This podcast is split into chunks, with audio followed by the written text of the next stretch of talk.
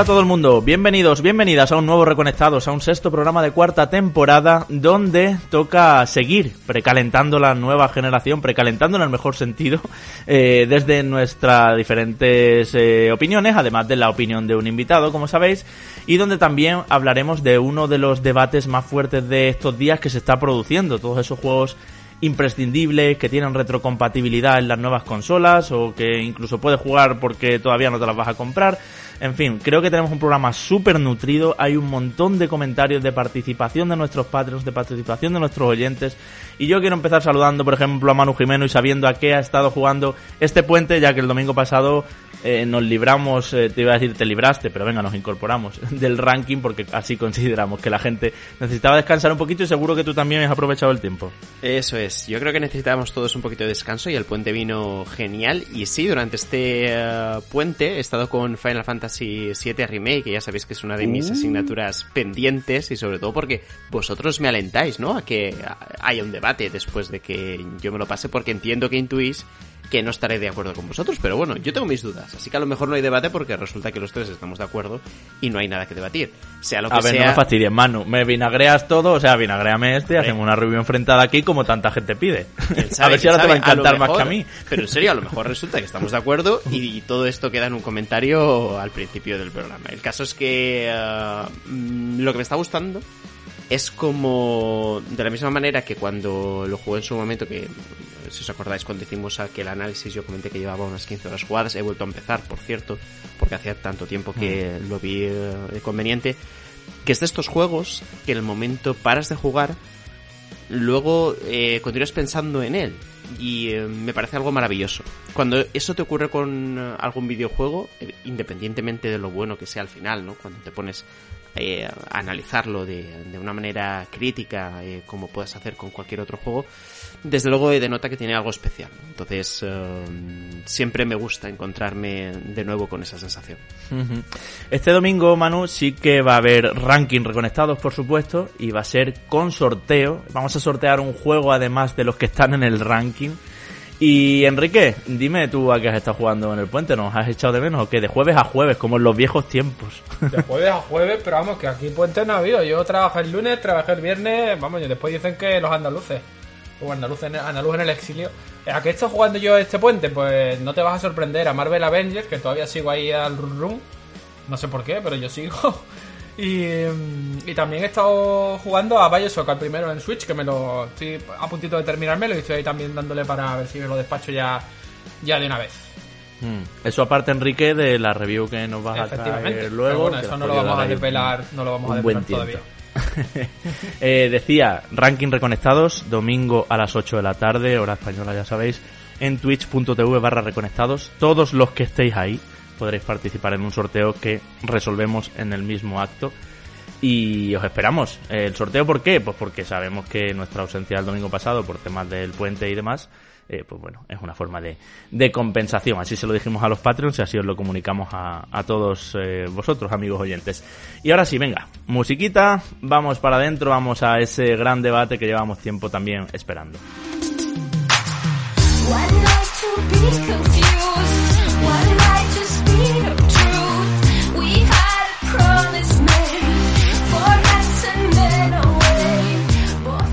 La generación va llegando a su fin, no paramos de hablar de ello. Estas semanas toca pensar todo el rato ya en, en las nuevas máquinas, en los nuevos catálogos, las nuevas tecnologías y posibilidades, funciones, modelos de negocio, precios que cambian incluso, desgraciadamente. Y otros muchos temas que nos hacen ver que la generación que ahora termina, por así decirlo, y por ponerle un fin, aunque es verdad que va a mantenerse, va a colear todavía eh, unos meses y va a haber juegos para, para las consolas actuales, para PlayStation 4 y Xbox, y Xbox One. Eh, bueno, pues eh, tiene una serie de títulos que son absolutamente imprescindibles. Son juegos que, ya lo tenemos confirmado, van a tener retrocompatibilidad en PlayStation 5 y Xbox Series X y S. Y en, en- en los tres casos, o en los cuatro casos, por mencionar las dos de PlayStation y las dos de Xbox, eh, van a ser juegos mejorados eh, según cada título, pues de unas maneras o de otras. Uno mejorará el frame rate, otro acelerará los tiempos de carga, otro suavizará ciertas texturas, distancia de dibujado más grande, no lo sé exactamente. pero sí que vamos a saber que, que muchos de ellos van a ser eh, mejorados. En el caso de PlayStation 5, modo Boost, como sabéis, ahora profundizamos en ello. Y en el caso de Xbox Series, pues según eh, lo que vaya conveniendo y lo que vaya pudiendo hacer en, en cada caso, que por cierto, tengo que decir ya que está siendo bastante más transparente con cómo mejora cada juego, además de sacar de lanzamiento revisiones o mejoras para eh, sus últimos imprescindibles, ¿no? Con todo esto, compañeros, yo quiero, si quieres Enrique, empieza tú, que me vayas diciendo cuál sería tu, tu listado, con casillas contadas, ojo, no vale meter todo, de juegos imprescindibles de esta generación que hay que jugar, ya que vienen vacías de catálogo el lanzamiento las nuevas, pues que pueden servir muy bien para llenar estos meses y si no, pues para quien vaya a esperar a, comprarlas el año que viene, pues que todavía tiene que marcar estos check como juegos que jugar. Te voy a dar 10. Yo voy a empezar a decirte y tú me pasas, ¿vale? Pero tengo aquí, voy a filtrar con la selección que tengo, que vengo con los deberes hechos. Mira, voy a empezar con, con juegos de Xbox, ¿vale? Porque les ordeno un poco así. Venga, pues Halo de Master Collection, ¿por qué? Pues porque es una recopilación perfecta para, para conocer toda la saga en sí, de los orígenes de la saga, que es lo único que no incluye Halo 5.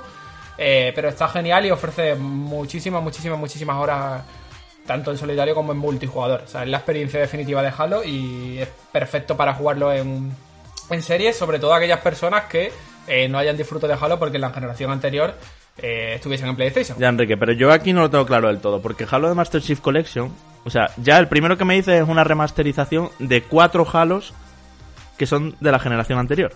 Es decir, el Halo que es de esta generación, que es Halo 5 Guardians, no lo incluye. Claro, pero es como si es como si me metéis alguno de vosotros en la Thunderous Collection. Deja de ser una saga Mm, No te la voy a meter. Para mí, no, es que no te la voy a meter. Para mí los Uncharted son de la generación pasada. Y Halo 1, 2, 3, 4 son de generaciones pasadas. Claro, pero piensa que pi- piensa un jugador de Xbox que salte a PlayStation 5 no haya podido disfrutar ningún Uncharted. Gracias a la retrocompatibilidad tiene la oportunidad de jugarlos a todos.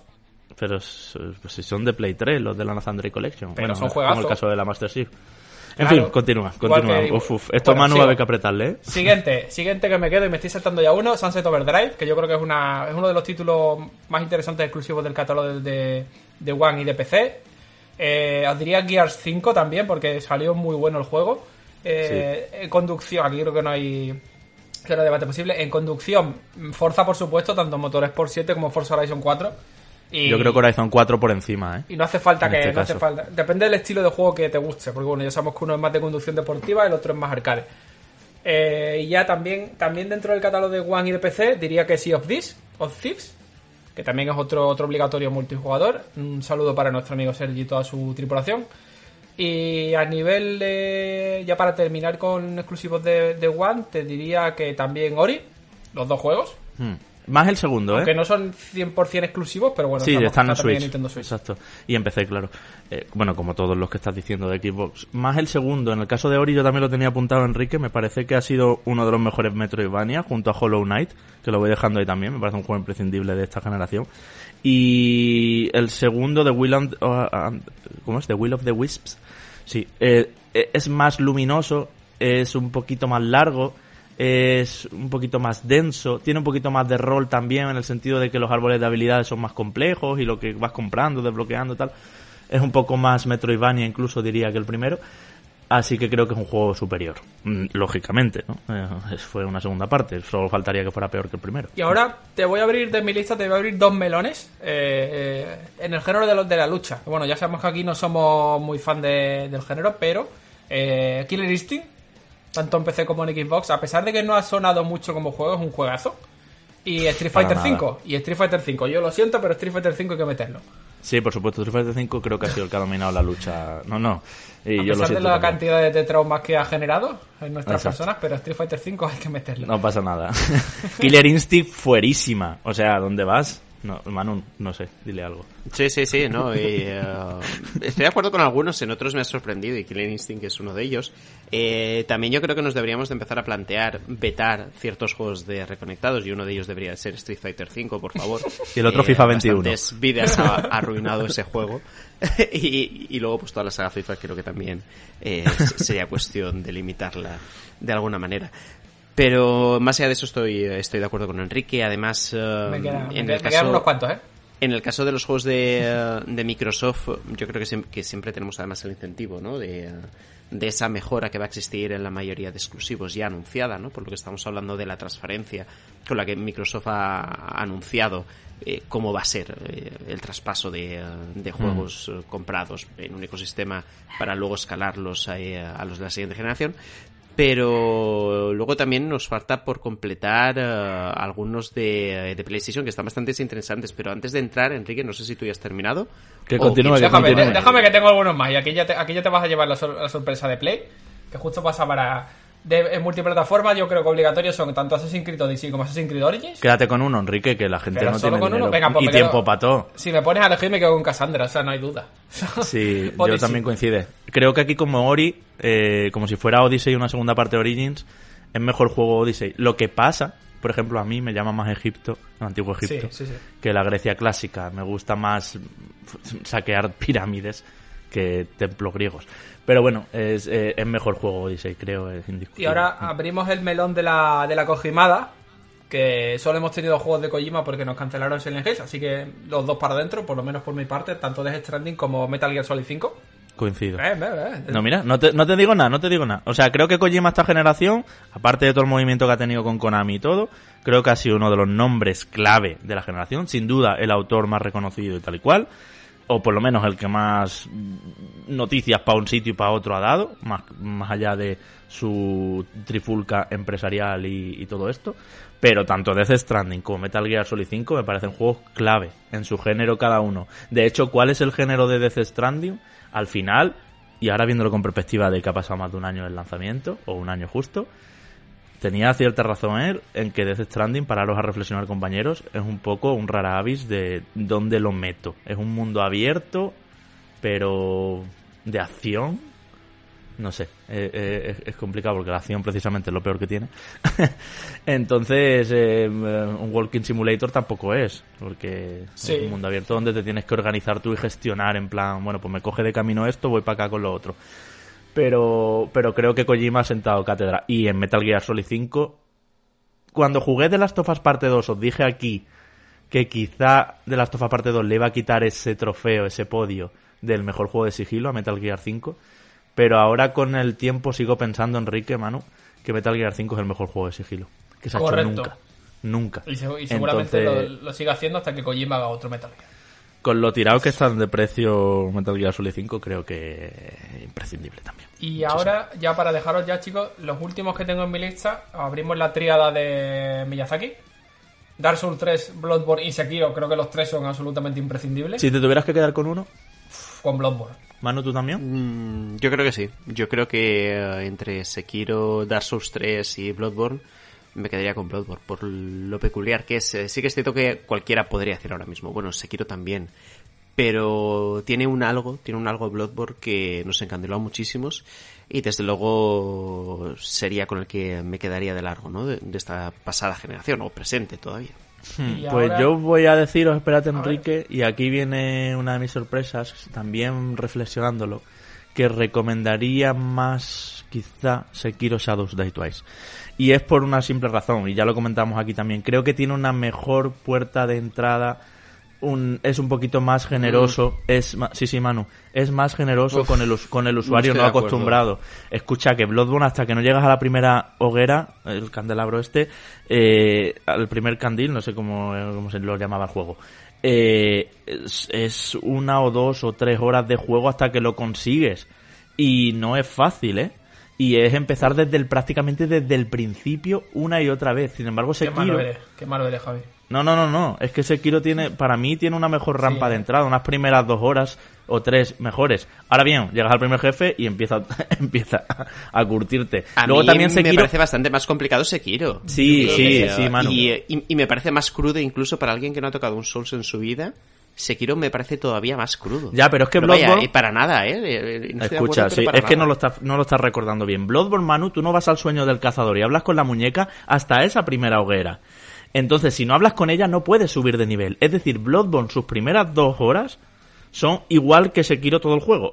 Que lo que se le dice a Sekiro que es difícil. Es decir, no puedes levear, no puedes farmear, no puedes hacer nada. El juego empieza así y este jefe lo tienes que matar en tu nivel mínimo. No vas a subir nivel, no vas a ga- gastar ecos de sangre en comprarte, en mejorar armas y en subir atributos. El primer jefe lo tienes que matar a pelo tal y como sales y naces, tu cazador.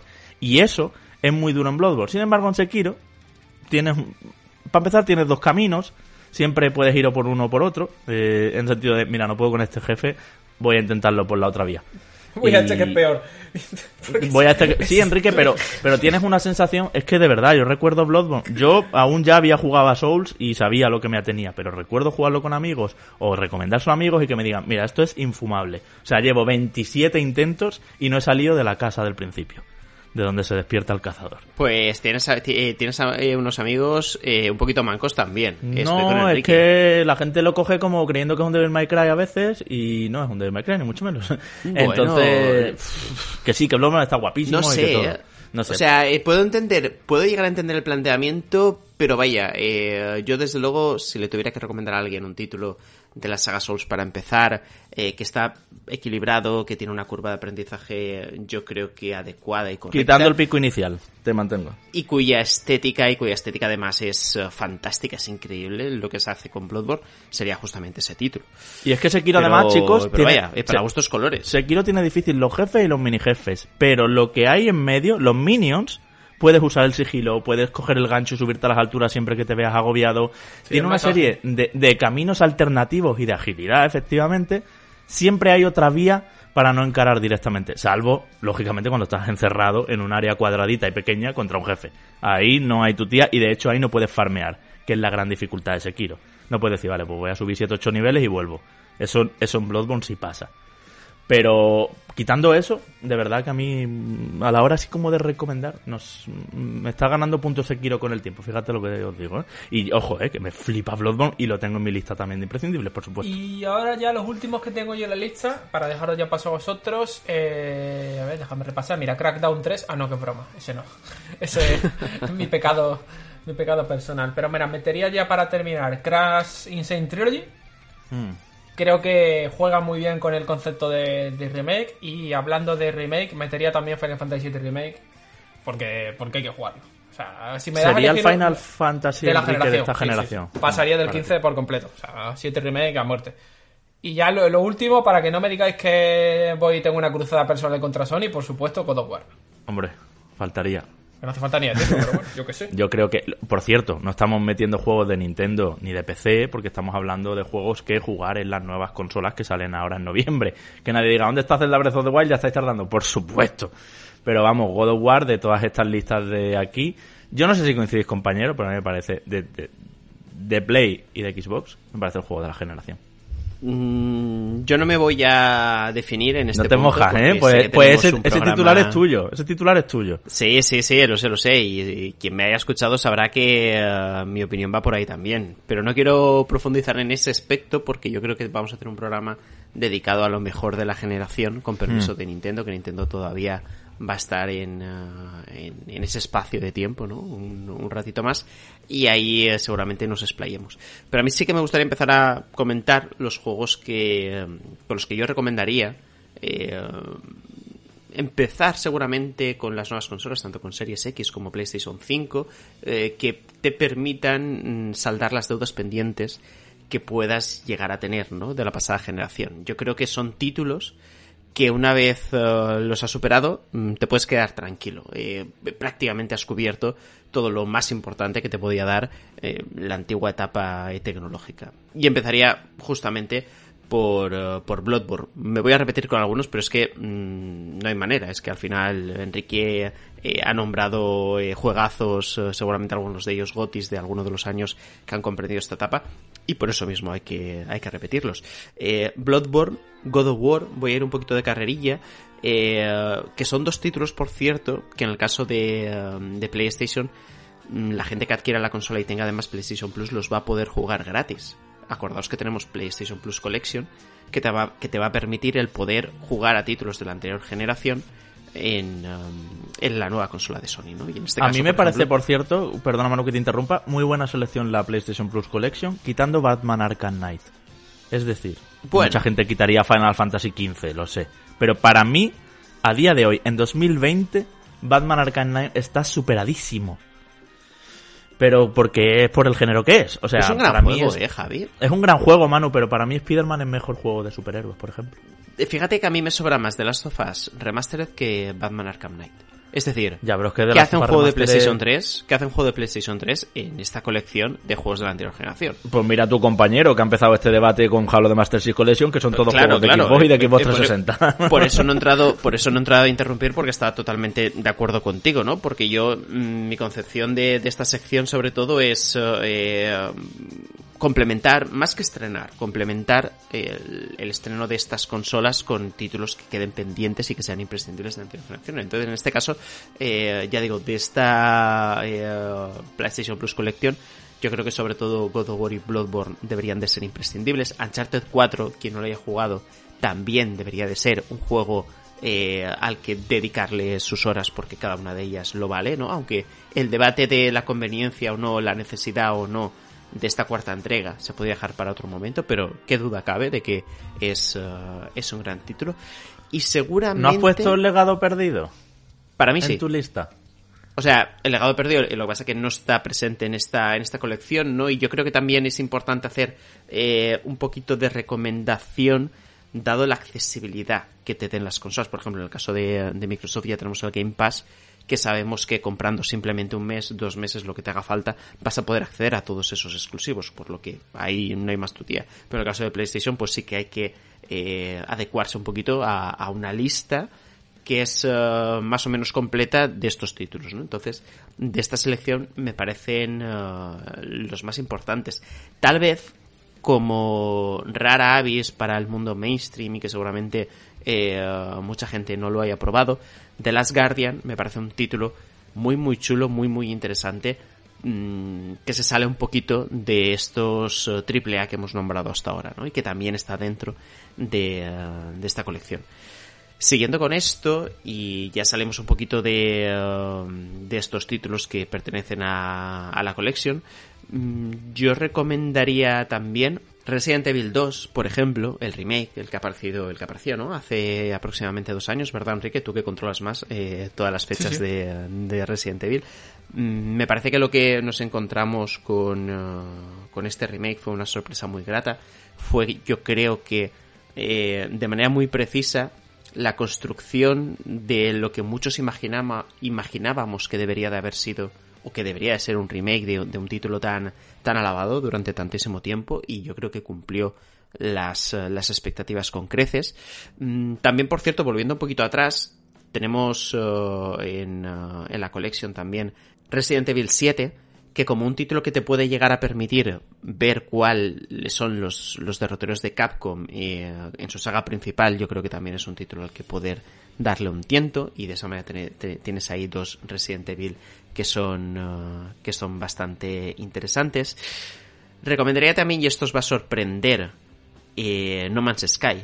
No Man's Sky Yo lo después- tenía Oh, sí, también. sí, sí, sí, sí, sí, sí, sí, señor, sí, sí, yo lo tenía también. Mm. No Me Man's parece un Sky- juego de, la- de esta generación. sí. Después de, eh, de toda la retaíla de, eh, de expansiones que ha recibido, de todas las mejoras que se han producido, me parece que es un título que al menos hay que darle una oportunidad. Hay que dedicarle un par de semanas a explorar, eh, a encontrar otros planetas, eh, a descubrir nuevas especies, eh, a que te sorprenda, a ver qué puedes descubrir explorando cada uno de, de estos mundos.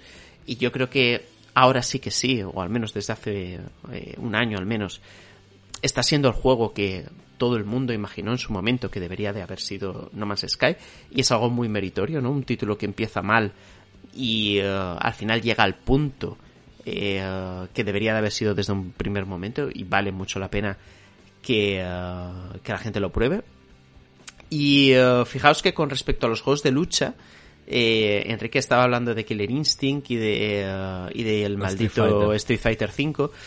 Yo hablaría de, de Dragon Ball Fighters. Me parece que es un título que aguanta muy bien el tirón, sea de, de la presente generación, sea de la siguiente generación. Y eh, yo creo que no me equivoco si digo que es el mejor juego de lucha de Dragon Ball que se ha hecho nunca. Y eso es, eh, es decir Sí, bastante. incluso te diría que el mejor juego de Dragon Ball que se ha hecho nunca.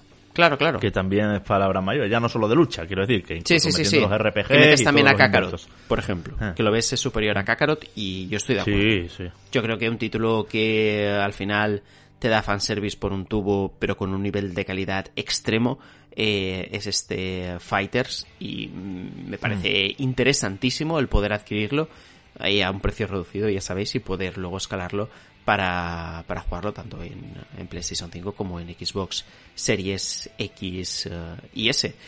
Y más o menos esa sería mi selección. No he contado cuántos son, yo creo que no habré llegado a 10.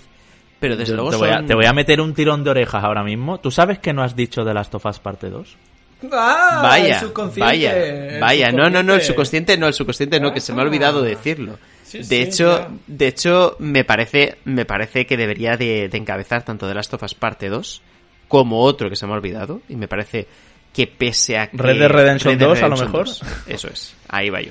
Horizon no lo has dicho tampoco. Uy, Manu, qué tranquilito te veo hoy. Tranquilito, ya, aparte, Hora- Horizon sí lo metería yo, ¿eh? que eso sí se me ha pasado. Pues yo, pues yo Horizon, fijaros que. Horizon no lo terminaría del todo de meter. Y ojo, llevamos ya media hora de programa y no escucho por aquí de Witcher 3. Es verdad. Vaya, ¿Verdad? vaya. Horizon, Nos van a- a ver, eh, Horizon también sería un juego susceptible de ser jugado. Lo que pasa es que si os dais cuenta, eh, la mayoría de juegos que he introducido son juegos de una duración relativamente contenida. De hecho, The Last of Us Parte 2 podría ser, de los que he comentado, el juego más largo. Pero Sí. no, De los que he pero dicho. Horizon, Horizon te lo cepillas en 30 horas, mano, sin... Horizon, Enrique, si Horizon- intentas completarlo, y, y ya Sí, no te bueno. digo de sacarte el platino, pero completarlo, hacerlo más o menos bien, yo creo que las 50 horas no te las quita nadie. Que sí, Si que sí, no que vas- sí. Si vas a piñón a la historia, tardas 25 No, no, claro, claro. A piñar la historia, pero también creo que eh, Horizon yendo a la historia es como menos Otra Horizon, cosa, por ejemplo. Otra cosa, por Mm. ejemplo, es que discutamos si tiene que estar Days Gone o no, que es más largo que un día sin pan.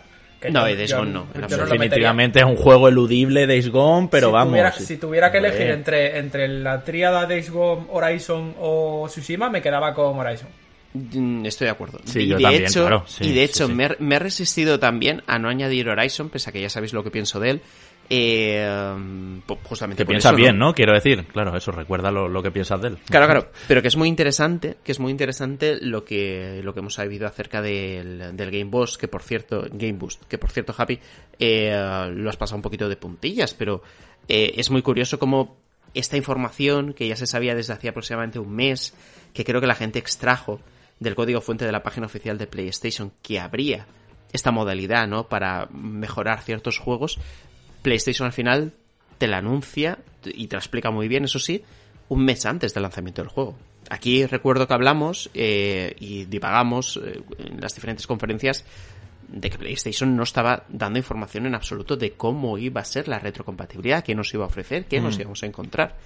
Y al final resulta que más o menos sí que se acerca a lo que todos imagina- imaginábamos que deberían de ser unos mínimos, ¿no? Y de cara a poder disfrutar juegos que ya están en la anterior generación, pero con un plus extra.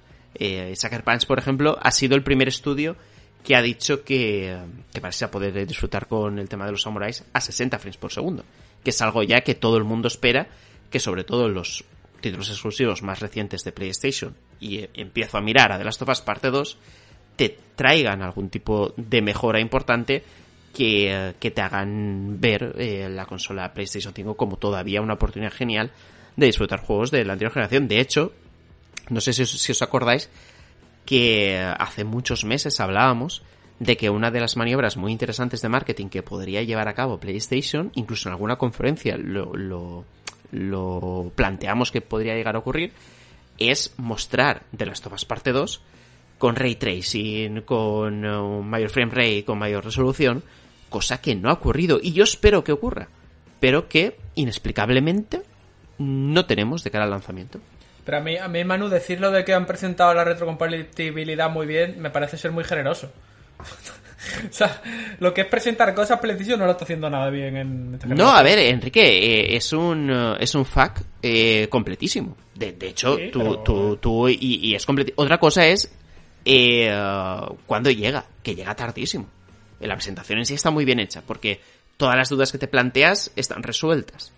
Pero vaya, yo lo que digo es que no me explico cómo a menos de un mes, bueno, no, un poquito más de un mes, de que salga en España la consola, y en Estados Unidos, que saldrá el día 12, eh, te venga ahora la información, cuando lo que has dado es eh, dudas, has generado dudas por todas Para que no para que no me malinterpretéis y ahora lleguéis en los comentarios, guau, Enrique, ya está siendo vinagre otra vez con Sony. No, simplemente que, además que lo, lo he dicho en un micro esta semana, que considero que teniendo una retrocompatibilidad 100%, bueno, 100%, 95% equiparable a lo que tiene su competidora, que lo único que le falta ahora mismo a, PlayStation 5 es que fuese retrocompatible con PlayStation 3 y con PlayStation 2 y con PlayStation 1, que no es el caso.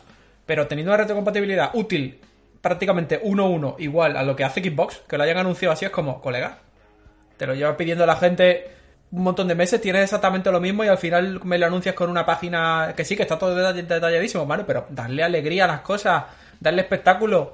o sea, Sí, muy diluido, ¿no? Es como, yo, yo aquí está la retrocompatibilidad, es como, joder, es una cosa, es un pelotazo, tío. Escuchando tus reconectados micro, Enrique, que por cierto recomiendo a la gente porque pasan muy despacito eh, por cada una de las características que va a tener esta retrocompatibilidad de PlayStation 5 con juegos de Play 4, efectivamente. Incluso enumeran los juegos que son ese 0,0 lo que sea por ciento que no van a ser Solo 10. retrocompatibles y Que ya como tú dices cierto- nadie na- nadie va a echar de menos sí Por cierto, dicho. Javi, que han dicho que pueden, que pueden a lo mejor terminar siendo retrocompatibles algunos por actualización. bueno pues lo que sea pero quiero decir Pero vaya, que- que nos da igual, es decir, son 10 juegos que no le van a interesar a nadie, por lo que Sí, la yo preocupación lo al dije, respecto o sea, es nula, es decir, como si esa noticia no existe. Pero vaya, que, que yo me refería a Robinson eso de que... Journey llamó la atención, es uno de ellos y llamó la atención cuando empezaba la realidad virtual, pero es verdad que hoy en día Robinson de Journey en realidad virtual ha quedado como súper básico. Sí, yo recuerdo, yo recuerdo de, de Robinson de Journey en un E3 es eh, casi echar las papillas, las primeras papillas que me dieron a los meses de nacer. Es decir, eh, imagínate eh, lo que me preocupa que no sea re- retrocompatible con PlayStation 5. Pero que vaya, que, que sí, que, que podríamos englobar, Enrique, si quieres, el hecho de la tardanza con la espectacularidad del, del formato, pero vaya, que lo que digo es al final que la explicación está bien dada, que ya no te genera dudas, ya sabes que, con lo que te vas a encontrar, que es lo que hacía falta desde hacía mucho tiempo. Pero por eso digo, ¿cómo puede ser que un mes antes la página web esté preparada para eh, dar, eh, activar eh, esa serie de módulos, esa serie de páginas que van a dar las características y en tu calendario de planificación de, de contenidos que te van a que, que le van a dar a la gente la información necesaria para adquirir la consola lo dejes para última hora es que no tiene sentido. Sobre todo cuando ves que, se- que en redes sociales y en todas las eh, comunidades y foros y todo se te está liando porque la gente está diciendo me cago en Play, que no da la info, que tal. Porque yo puedo entender no- el modelo Apple de guardarse el anuncio hasta el último momento y ya la semana que viene disponible. Que por cierto, me sorprende mucho también que lo vuelvan a llamar Boost Mode. O sea, modo aceleración, no sé cómo, cómo se llamaba en español, como se llamó en PlayStation 4 Pro. Es decir, PlayStation está acuñando ese término, esa característica, eh, la van a llamar así, a pesar de que ahora vamos a una nueva generación, a un mando diferente, a una consola diferente, de otros colores y todo. Eh, pero se sigue llamando Boost Mode. Entonces, eh, habrá gente que nos esté yendo y dirá, bueno, es que lo que están haciendo es la estrategia Apple, pues te lo anuncio ahora y ya dentro de un mes, pum, ya disponible. Pero es cierto que con la que les ha caído, en cuanto Xbox anunció su Optimized para Xbox Series X y ese sello verde y todo eso, ellos tenían que haber respondido. Yo también ahí coincido. Algo está pasando muy raro. El cambio de directivos, sin duda. El COVID, sin duda. Son muchas cosas, ¿vale? Pero, ostras. No, y, y ya no, ya no solo, ya no solo por seguir con esto, que podría ser otro debate perfectamente, sino la cantidad de información que todavía no tenemos de la consola un mes de que salga. O sea, Hombre, ahora con el desmonte, con el vídeo del sí, desmontaje, el Enrique, desmonte, el desmonte. se ha visto a, bastante. A ver, Javi, a, a mí qué carajo me interesa saber que tiene un ventilador. Lo único que necesito que me digan es que funciona el ventilador. No, un ventilador no, pero sabe- sabes que tiene unos puertos USB que no- hasta Sí. antes de ayer no se sabían. Vale, Sabes sé que, tiene esos puertos, pero ¿para qué me sirven esos puertos? Quieres decir que lo que nos falta por ver es la interfaz Me de la por ver consola la y las me- funciones. Claro, es como, joder, si es, a mí, es que incluso, vamos a ir más allá con esto. Insisto, va a ser derivado un poco el debate, pero eh, Xbox, Microsoft, ya ha dado consolas a medios en todo el mundo. Mm. O sea, Y les ha dado la consola con total libertad de toma, enciéndela. Esto es lo que puedes enseñar. No ha limitado mucho lo que puedes enseñar. ya Bueno, ha limitado, ha limitado unas cuantas cosas, ¿eh? Sí, También te pero bueno, que, pero ha limitado unas cuantas cosas, pero tiene la, tiene la seguridad absoluta de que confía en su producto como para dárselo un mes y medio antes a, a los medios. Hmm. Y eso Sony no nos está demostrando tenerlo. ¿Por qué? ¿Por qué, ¿Por qué no lo hacen? ¿Por qué no hay, por qué No, no hay porque PlayStation juega- 5 en relaciones ya? Es otro modelo, Enrique. Juega Pero a que- crear la expectativa, a te va a llegar el día de antes, la prensa va a tener que... Pues como, como pasa con sus reviews, que a veces nos mandan los juegos el día de antes y el embargo es para mañana. Ya, pero es cuando Es otra fórmula. Así como Xbox, la al contrario... ¿Cuándo pasa eso? suele- ¿Cuándo pasa eso? Cuando el que juego es malo, juego- nah. Eso es un discurso muy anticuado. No, no, no. No, No. es cuando el juego es malo. Que no, Enrique, no. ¿Me lo dices No, o me lo creo que cuentas, PlayStation funciona, PlayStation funciona de otra manera. Es un discurso muy anticuado. Hay juegos que son buenísimos y te los mandan de hoy para mañana. No ha pasado, con, embargo no ha pasado pa' con, ningún, con ningún solo de los exclusivos de Sony de los últimos cinco Porque años. no, te los está, porque no te los estás comiendo tú, campeón. Porque tú te llevas los de Xbox que te los mandan con un embargo de 10 No, días. pero, Pero, te digo... pero a ver, da- dame, dame datos. Da- Days Gone lo mandaron con bastante antelación. Eh, el de Last of Us han tenido también bastante antelación. Tsushima también Mm. estuvo bastante antelación. O sea, no hay ninguno. Bueno, Yo solo os digo que aquí, o solo os digo que aquí pasa algo que no estamos sabiendo y vamos a saber. bueno, pues cuando salga la Y consola hasta, lo ahí, y, veremos. a- y hasta ahí, y hasta ahí puedo leer. Anda, anda, te puedo leer. ¿Qué información vas a tener tú? ¿Qué? ¿Que se calientan? ¿Que echan humo? no te jodes. No, no, pero, pero, pero no, si no, si no lo digo, no lo digo en ese sentido, digo que sí. Que es, es lo que te digo, que Microsoft está dando la máquina con, con limitaciones, porque no es por limitaciones de que esto no se puede contar, limitaciones de cómo distribuir la información. Y tienen los medios tienen diferentes embargos de, mira, hoy puedes hablar de las cargas, mañana puedes hablar de la retrocompatibilidad, pasado mañana puedes hablar del otro. Y Sony podría estar, y a mí me jode que no está haciendo eso porque al final tienen una consola que es muy potente, que funciona de forma equivalente a la de la competencia, con algo tan simple como la retrocompatibilidad, y no sé por qué no están haciéndolo o pudiendo hacerlo. Es como, Hmm. o sea, no lo entiendo, Pues no me cabe en una empresa de como ya, Sony ya, ya. que haga esto así.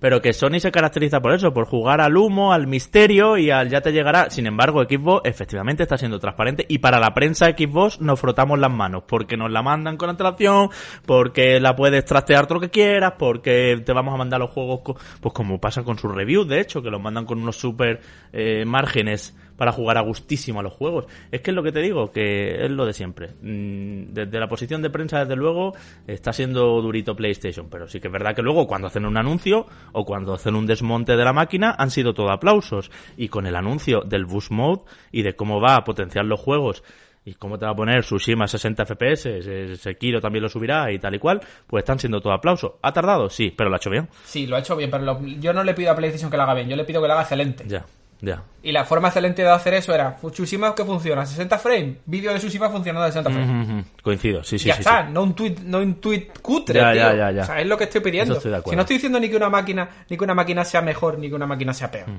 Estoy diciendo que las dos compañías tienen que aspirar a la excelencia y Sony ahora mismo será que está jugando en la liga de confío mucho en mi marca y sé que la gente se la va a comprar, que también en cierto modo es real, y está dejando de lado otras cosas que tiene que hacer. Y esto no es lo que te diga yo, es que tú lo hablas con, con, con gente en la industria y todo el mundo piensa lo mismo. Sí, claro, por supuesto. Y es como, si todo el mundo piensa lo mismo, lo mismo es que no estamos equivocados. También te digo que seguramente en Sony, y esto es algo que ya hemos comentado alguna otra, hay otra ocasión y me, me cuadra al 100%, haya una lucha de poder interna entre Japón y América o entre América y Europa, lo que sea, y por eso estén haciendo la comunicación como la están haciendo. Ahí tiene que haber un, un como se suele decir con las tarjetas gráficas, eh, un, no me sale la palabra, un de esto de botella Un cuello de botella.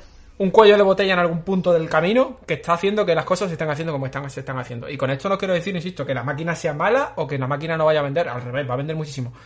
Pero no me explico, y más trabajando ahora en temas de marketing y comunicación, cómo están haciendo las cosas así. Y esto también lo dijo Mainu la semana pasada.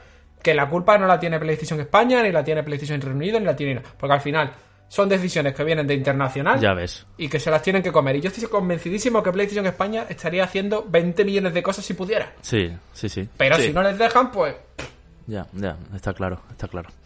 Bueno, Sí, sí, sí, aquí, aquí al final todo se deriva de, eh, del cambio que se, produjo, que se produjo ahora un par de años al respecto de, eh, de las directivas de, de PlayStation en diferentes divisiones y que desde luego para mí están dando un resultado bastante que desear, sobre todo porque tienes un precedente muy claro con la anterior generación. Se hicieron las cosas muy bien a nivel de comunicación, se hicieron las cosas muy bien también a, a nivel de redes sociales, el acierto en el precio de la consola fue algo, fue algo tremendo.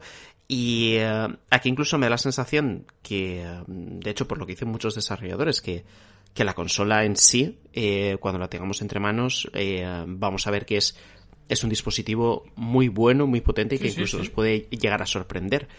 Pero mm, no están transmitiendo bien. todas esas sensaciones que desde otro lado sí que nos están llegando, ¿no? Y Mm. eso me parece un fallo gravísimo y que les puede acarrear eh, unas consecuencias bastante Claro, serias. Es que, es que tú piensas, tú piensas, por- porque veamos un ejemplo un poco más. Tú piensas que tienes un Lamborghini aparcado a la puerta de tu casa y, y no entiendo de coches, pero bueno, y al, Lamborghini, y al Lamborghini le tiras por encima una lona. Y cada día enseñas un poquito de la lona mientras que tu competidor ya ha enseñado el coche entero. Se lleva el gato al agua tu competidor, como- claro. Claro, se lleva el gato al agua a nivel comunicativo tu competidor. Y ya no solo eso, sino que hace que la prensa incluso esté más afable, que se está viendo. Se está viendo por, por tweets de compañeros, no solo nacionales, sino también internacionales, que están dándole leches a, a Sony precisamente porque no tienen acceso a la máquina cuando Microsoft le está brindando acceso a prácticamente el 99% de la máquina. Claro. Sí, sí, ponerte, como- ponerte de tu lado a los comunicadores, a los periodistas, a la prensa, a los medios, a los podcasts, a todo, también es importante, Que claro. también, también podemos discutir, por ejemplo, una, co- una cosa una cosa que ha hecho que ha hecho Microsoft reciente que tratar de vender un poco el, el efecto Next Gen con el Yakuza. Laika Dragon. Que han salido gameplays esta semana. Oye, pues mira, a mí el Yakuza Laika Dragon no me parece un ejemplo de nada de nueva generación. ¿Qué quieres que te diga? Bueno, y ahora que vuelves a hablar de un juego, por lo menos, si quieres cierro esto ya. Manu, yo creo que ha terminado ya. Eh, Red Dead Redemption Venga, 2 dale. a mí me parece que es un juego también imprescindible, que espero que tenga mejoras Claro. gráficas en ambas consolas. Eh, voy a decir los que os habéis dejado, ¿vale? Porque yo tenía mi lista también, los que muchos coinciden. Creo que Doom, el de 2016, más que Doom Eternal incluso, ¿eh? yo ahí estoy un poquito con Sergi, ya he podido jugar a Doom Eternal, por cierto, que yo lo tenía pendiente. Eh, Doom de 2016 me parece un juego que va más al grano, más arena, pasillo, pasillo, arena, arena, pasillo, sin saltos y sin plataformeos y eso. Aunque, ojo, hay gente que le gusta más todavía eso porque lo ve más variado. Pero creo que Doom de 2016 es un juego que hay que jugar sí o sí. En las nuevas consolas seguramente vaya mm, con el frame rate disparado. Nunca a 300 o a los que vayan en un PC. Pero, pero en un PC de gama alta. Pero sí que creo que es una buena opción también para nuevas consolas. Eh, luego, mm, también en terreno de superproducciones, creo que Monster Hunter World salió muy, muy bueno. Es un juego muy bueno, es un juego que se ha ampliado muchísimo, es un juego que te puede servir muy bien también para disfrutar de modo mejora si es que se lo ponen, que no las tengo yo todas conmigo, con Capcom, a ver qué hacen. Eh, hablando de Capcom, ya habéis comentado Resident Evil 2, pero eh, no sé, aquí ya es cuestión de gusto si Devil May Cry 5 llegaría a entrar. Para mí no del todo. Ya sabéis que es un juego que aquí mm, puse muy bien y nos gustó. No sé si hice la review yo, pero vamos, que lo jugué eh, en su momento, en su día, que, antes de que saliera incluso. Y, nos gustó mucho eso, pero bueno, ahora tiene una Special Edition, que es al final un remaster con todos los DLC incluidos y tal, que sale en diciembre y que me parece un poco guarradilla. Así que casi mejor buscar el original, el de PlayStation 4 o el de Xbox One y como es retrocompatible, pues tirarle y ya está, yo creo. Te- luego Bethesda. No hemos mencionado Fallout 4, compañeros. Yo creo que es un juego eludible. Se parece tanto al 3 al final. El tiempo mm, no lo ha dejado de, de poner en el mejor de los sitios, ¿no? Hmm, De hecho, yo lo tenía apuntado también dentro de la lista de PlayStation Plus Collection, pero entre eh, buscar títulos que no sean excesivamente largos y que justo lo que tú com- comentas, ¿no? Que al final acaba siendo una evolución eh, que no está mal, lógica, del tercero, pero que yo creo que se puede se puede saltar. Es decir, no hay ningún drama, no, no pasa absolutamente nada si, no, si no juegas a Fallout 4. Eso es. Y luego Wolfenstein 2 de New Colossus sí me parece igual que Doom. Un muy buen shooter, vieja escuela, que es muy bueno, es cortito como tú dices Manu, bueno, cortito, para ser del género que es bastante largo, pero creo que es superior al 1, por supuesto mucho mejor que el Youngblood, y creo que es de los Wolfenstein el, el que habría que jugar. No voy a meter, ya por terminar con Bethesda, Dishonored 2, por ejemplo, creo que es eludible porque es una evolución del 1 también, y el 1 era de la generación pasada, también la muerte del forastero, por supuesto, Prey y todo esto. Y luego mm, habéis comentado algunos indies, pero como muy conocidos, yo sí que creo que Death Cells, ahora que está tan de moda el roguelike, ahora que estáis todos flipando con Hades o con Hades, eh, el- es Death Cells para mí es el mejor roguelike que hay. Creo que es un juego imprescindible, que ha traído de vuelta un género y por todo lo alto y que es lo que vamos, lo que lo que de lo que más engancha de lo que es de lo que he jugado estos últimos años en este sentido, ¿eh? Y What Remains of Edith Finch me parece que es el Walking Simulator por excelencia, por lo menos a mí el que más me gustó. Eh, realidad virtual, casi todo lo pepino ha estado en PC, pero sí que de, PlayStation eh, voy a rescatar Astrobot Rescue Mission, me parece el mejor juego de realidad virtual. También Blood and Truth está muy bien, pero creo que Astrobot eh, revolucionó la forma de jugar los juegos de plataformas en cierto sentido, te hace interactuar y sentirte dentro de, de toda la partida todo el rato. Es un juego que te obliga a moverte, a mover el cuello, a mirar la cabeza, a mirar aquí, a mirar allá, a mirar detrás de la estantería y todo eso es lo que nos gusta de la realidad virtual. Y por último, compañeros, no me quiero dejar de Witness. Me parece uno de los juegos indie de la generación y creo que es imprescindible también. Además, ya este no solo porque esté en Play 4 y en Xbox eh, One y tal, sino porque está en móviles incluso. Y creo que hay que, hay que jugar de Witness por lo menos para ponerse a prueba alguna vez en la vida. Y también es un juego que le podéis poner, pasar el mando a cualquiera, o el móvil o la tablet donde lo juguéis, y, y probar esa persona su intelecto. Eso me parece muy interesante también. Juegos para todo, para toda la familia, para todo el salón.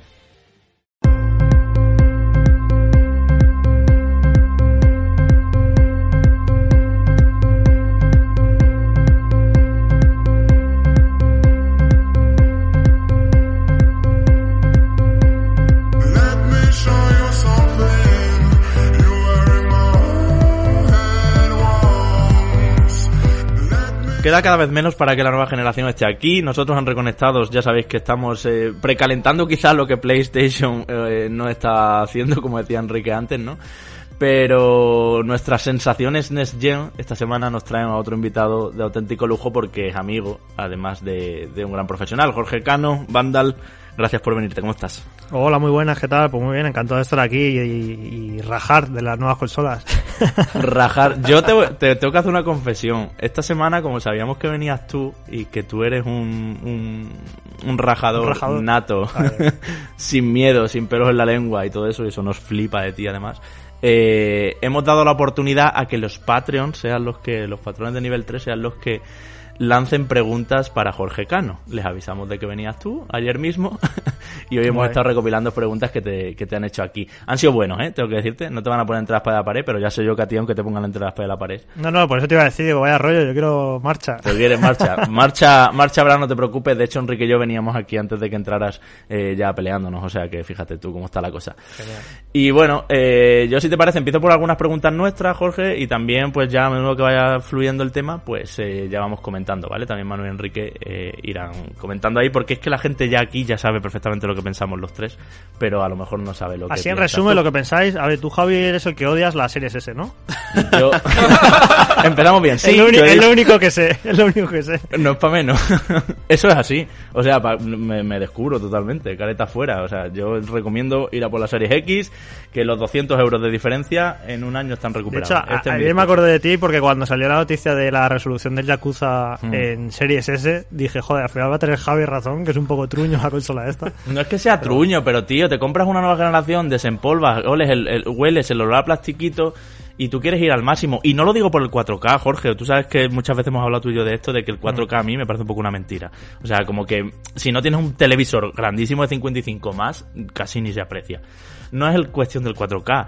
Es que vamos a empezar con los tiempos de carga son un poquito más largos, con no sé qué, con no sé cuánto, y al final dentro de cuatro años vas a decir, me tenía que haber comprado la X y esos 200 euros de más Sí, sí, ya yo los estoy- he recuperado. estoy yo estoy to- eh, igual contigo, o sea, eh, ahora mismo pueden parecer mucho 200 euros, pero a 7 años, que se supone que te debería durar toda la generación una consola, no es tanto 200 euros. Y Claro. luego te puedes arrepentir en dos años de no haberte pillado el modelo más potente. Yo, yo estoy igual, ¿eh? Yo a prácticamente, a prácticamente nadie le recomendaría la S, la verdad. Claro, luego el churreteo de, de la gente. Nosotros trabajamos en esto y tenemos mil juegos y tenemos esa suerte, pero que la gente, tío, compra, vende, Wallapop para arriba, cajón de segunda mano, todo eso te lo quita la S, porque no tiene lector de disco. Bueno, es que cállate, es que la valoración de la S se me olvida casi siempre que no tiene lector de discos. Claro. Siempre lo pienso por el lado de la potencia, bla, bla, bla, pero no, se me olvida el tema del lector de discos, que eso es otro motivo de sobra para querer comprar en eh, el modelo que tiene lector de discos, porque ya lo estamos viendo, que, que- que muchos juegos de la nueva generación ya en una tienda están 10 euros más barato, en otra 15 euros más barato, y es que al final a poquito te, te ahorras un dinero que te merece la pena. ¿no? Es que al final en, eh, en esto tuvimos un debate hace un par de programas y la gente, eh, o, alguna gente lo entendió como un debate entre eh, a favor del formato físico o a favor del digital. Y no era tan así, sino más bien el hecho de que tanto la, la PlayStation, eh, PlayStation 5 estándar como Xbox Series X te dan la oportunidad de optar por ambas cosas. Entonces, claro, si tú en un momento determinado y te viene MediaMark que bueno, eso que se vio que puso pues Demon Souls a 60 euros y puedes comprarlo ahí y no te hace falta morir a la store que te va a poner de lanzamiento a un precio determinado, pues oye, eso que te ganas, ¿no? Y, va- y vas optando por la mejor opción. Yo soy el mayor defensor del mundo de lo digital. Yo todo, los libros, todos en digital, bueno, música por supuesto, yo todo, no quiero mierdas. Yo ya estoy en modo eh, en la vida budista de no quiero eh, posesiones materiales, quiero todo digital. ¿Y qué, qué ocurre? Y, y digo esto, y por otro lado me voy a pillar la PlayStation 5 con disco y le dirá a la gente, esto es contradictorio. Y es que el problema es que no veo ninguna ventaja en la consola digital. Es todo lo contrario, es, son Claro. todo inconvenientes. Juegos más caros, no puedo revender mis juegos, no se los puedo dejar a amigos, porque yo soy muy de revender juegos. Yo me pillo un juego, me lo paso, y como no tengo ningún apego a esa pieza, a esa caja, lo vendo rápido, le saco lo más, lo más que puedo y a tomar por saco. Y es que no puedes en la digital revender juegos. O sea, no le veo ninguna ventaja al modelo digital y siendo yo el mayor defensor de lo digital. Sí, sí, sí, sí. Ahí estoy yo, Jorge. O sea que me alegra que empecemos juntos. ¿Qué te está pareciendo el precalentamiento de la nueva generación? ¿Cómo ves el patio? Bueno, está siendo bastante divertido, ¿no? Porque con los dimes y diretes y como... Yo, yo no sé hasta qué punto si este año no hubiera sido como ha sido, ¿vale? Sin la pandemia, si las cosas hubieran sucedido de la misma manera. Eh, los ritmos de anunciar las cosas... eh, no sé si estos planes de marketing se han visto muy afectados, pero hemos visto cosas bastante raras. Por ejemplo, a mí Sony, la comunicación que está haciendo en los últimos meses me está pareciendo un tanto peculiar, porque hay cosas que no dice y luego resulta que son positivas, como lo de la, la retrocompatibilidad, ¿no? Eso Que lo anunciaron el viernes pasado.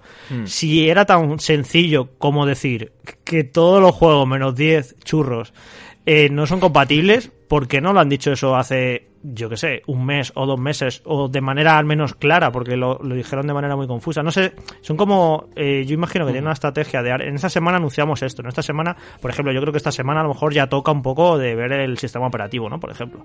Y se van guardando todas estas cositas, pero hay cosas que yo creo que si tú estás eh, eh, lanzando las reservas para que la gente compre tu consola, tienen que tener cierta información clave para decidirse por esa compra y tienen que saber muy claro la retrocompatibilidad, cómo iba a funcionar. Y hasta hace cuatro días es que no lo sabíamos y me parece fatal.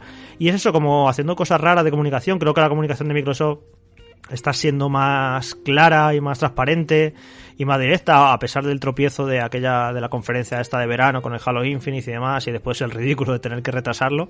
Pero yo creo que, que en temas de comunicación Microsoft y en casi todo lo ha hecho todo muy bien los pasos que ha ido dando y demás solamente la, la gran pega entre comillas de lanzar una consola sin juegos nuevos que me parece que es algo histórico incluso. O sea eh, me parece que que bueno, ellos tendrán el plan de lanzarla con Halo Infinite, pero ellos internamente no veían que ese juego no estaba bien y que no iba a llegar al lanzamiento, porque si veis la caja de la consola, Sí. es que sale hasta el jefe maestro ahí Sí, y sí. hay un anuncio de, tele- de... ¿De qué es el anuncio? Algo de comida, de Taco De Bell. Creo. Eso, sí. sí, y que sale también el jefe maestro. O sea, ellos, ellos iban como a tope con que el juego iba a llegar al lanzamiento. Y el juego no es que le faltara un mes, es que al parecer le faltaban tres cocidos. Y pues ahí ha sido el mayor problema de, de Xbox, yo creo. Pero Justo el, el ejemplo que has puesto de, eh, del Game Boost, de, eh, de esta mejora que tendrán algunos, algunos juegos, además de la retrocompatibilidad, lo estábamos comentando en el debate anterior, que no se entendía como algo que la gente deseaba saber, que ya sabías además que tu competencia lo tenía muy claro, estaba muy planificado, la información había llegado al consumidor, cómo no eres capaz de, aunque ya tengas tú una planificación de comunicación y de marketing establecida, adaptarla a lo que en ese momento te demanda la gente que gente, sigue más claro. la información de, de PlayStation en, en cuestión, ¿no? Y yo creo que esa es una de las virtudes que también ha tenido Microsoft, que a mí me ha dado la sensación que en momentos determinados eh, ha sido más versátil a la hora de adelantar Sí, yo lo veo ahora mismo a Microsoft más cercano al jugador. Eh, de hecho, en redes sociales lo podéis ver en sus cuentas oficiales. Contestan a la gente, preguntas, dudas. Son como quieren estar muy cercanos y eso, y más flexibles ante si hay una filtración, pues ellos rápidamente cogieron y adelantaron el anuncio, ¿no? No, no las negaron la filtración. Y lo veo, y a, Micros- y a Sony la veo todo lo contrario, como una especie de, de pedestal de cristal en el que, eh, a ver, humanos, no me habléis, no me molestéis, nosotros vamos a nuestro rollo, vamos a anunciar las cosas cuando queramos. Y la veo un poco, le veo como eh, un poco de soberbia. Que eso fue lo que les ocurrió en el lanzamiento de PlayStation 3 y que yo pensaba que no les así iba a volver, no les iba a volver a ocurrir. Y no sé qué ha ocurrido. Es que este año también ha habido muchos cambios internos en Sony, de directivos. Ha cambiado al parecer toda la estructura, todo el organigrama de la empresa. Yo imagino que también eso tiene que ser complicado. Pero eso, les veo poco transparente, falta de información, eh, muy alejados del fan y de lo que la información que desea y lo que pide. Y bueno, eso es que al fin y al cabo va a dar igual, porque van a vender consolas como churros. o sea, van a agotar todas y, ¿sabes? Ellos, esto es un poco la comidilla de los gamers, de la gente de la que estamos en las redes sociales, que estamos muy metidos en esto, que cada cosita y que le damos mucha importancia a cosas que luego en el mundo real no la tienen, ¿no? Pero por eso, porque no tengo ninguna duda de que el PlayStation 5 va a arrasar estas navidades. Pero aún así, pues nosotros estamos aquí para opinar de, lo que se va haciendo y lo que van diciendo. Y bueno, te hay que criticar que la comunicación está siendo mala y que de hecho, eh, vale, anunciaron el viernes la retrocompatibilidad. Guay, genial. Pero eh, lo del modo bus, yo tengo mil dudas todavía, porque luego salió eh, que los de Ghost of Tsushima diciendo que ellos, vale, van a tener el juego a 60 frames. Pero ya, pero no sabemos más juegos, no sabemos cómo va a ir eso caso por caso, si... Eh, por favor, ¿por qué no lo explicáis si queda ya un mes para que salga la consola? No sé, me- sigo, sigo echando de menos mucha información, la verdad.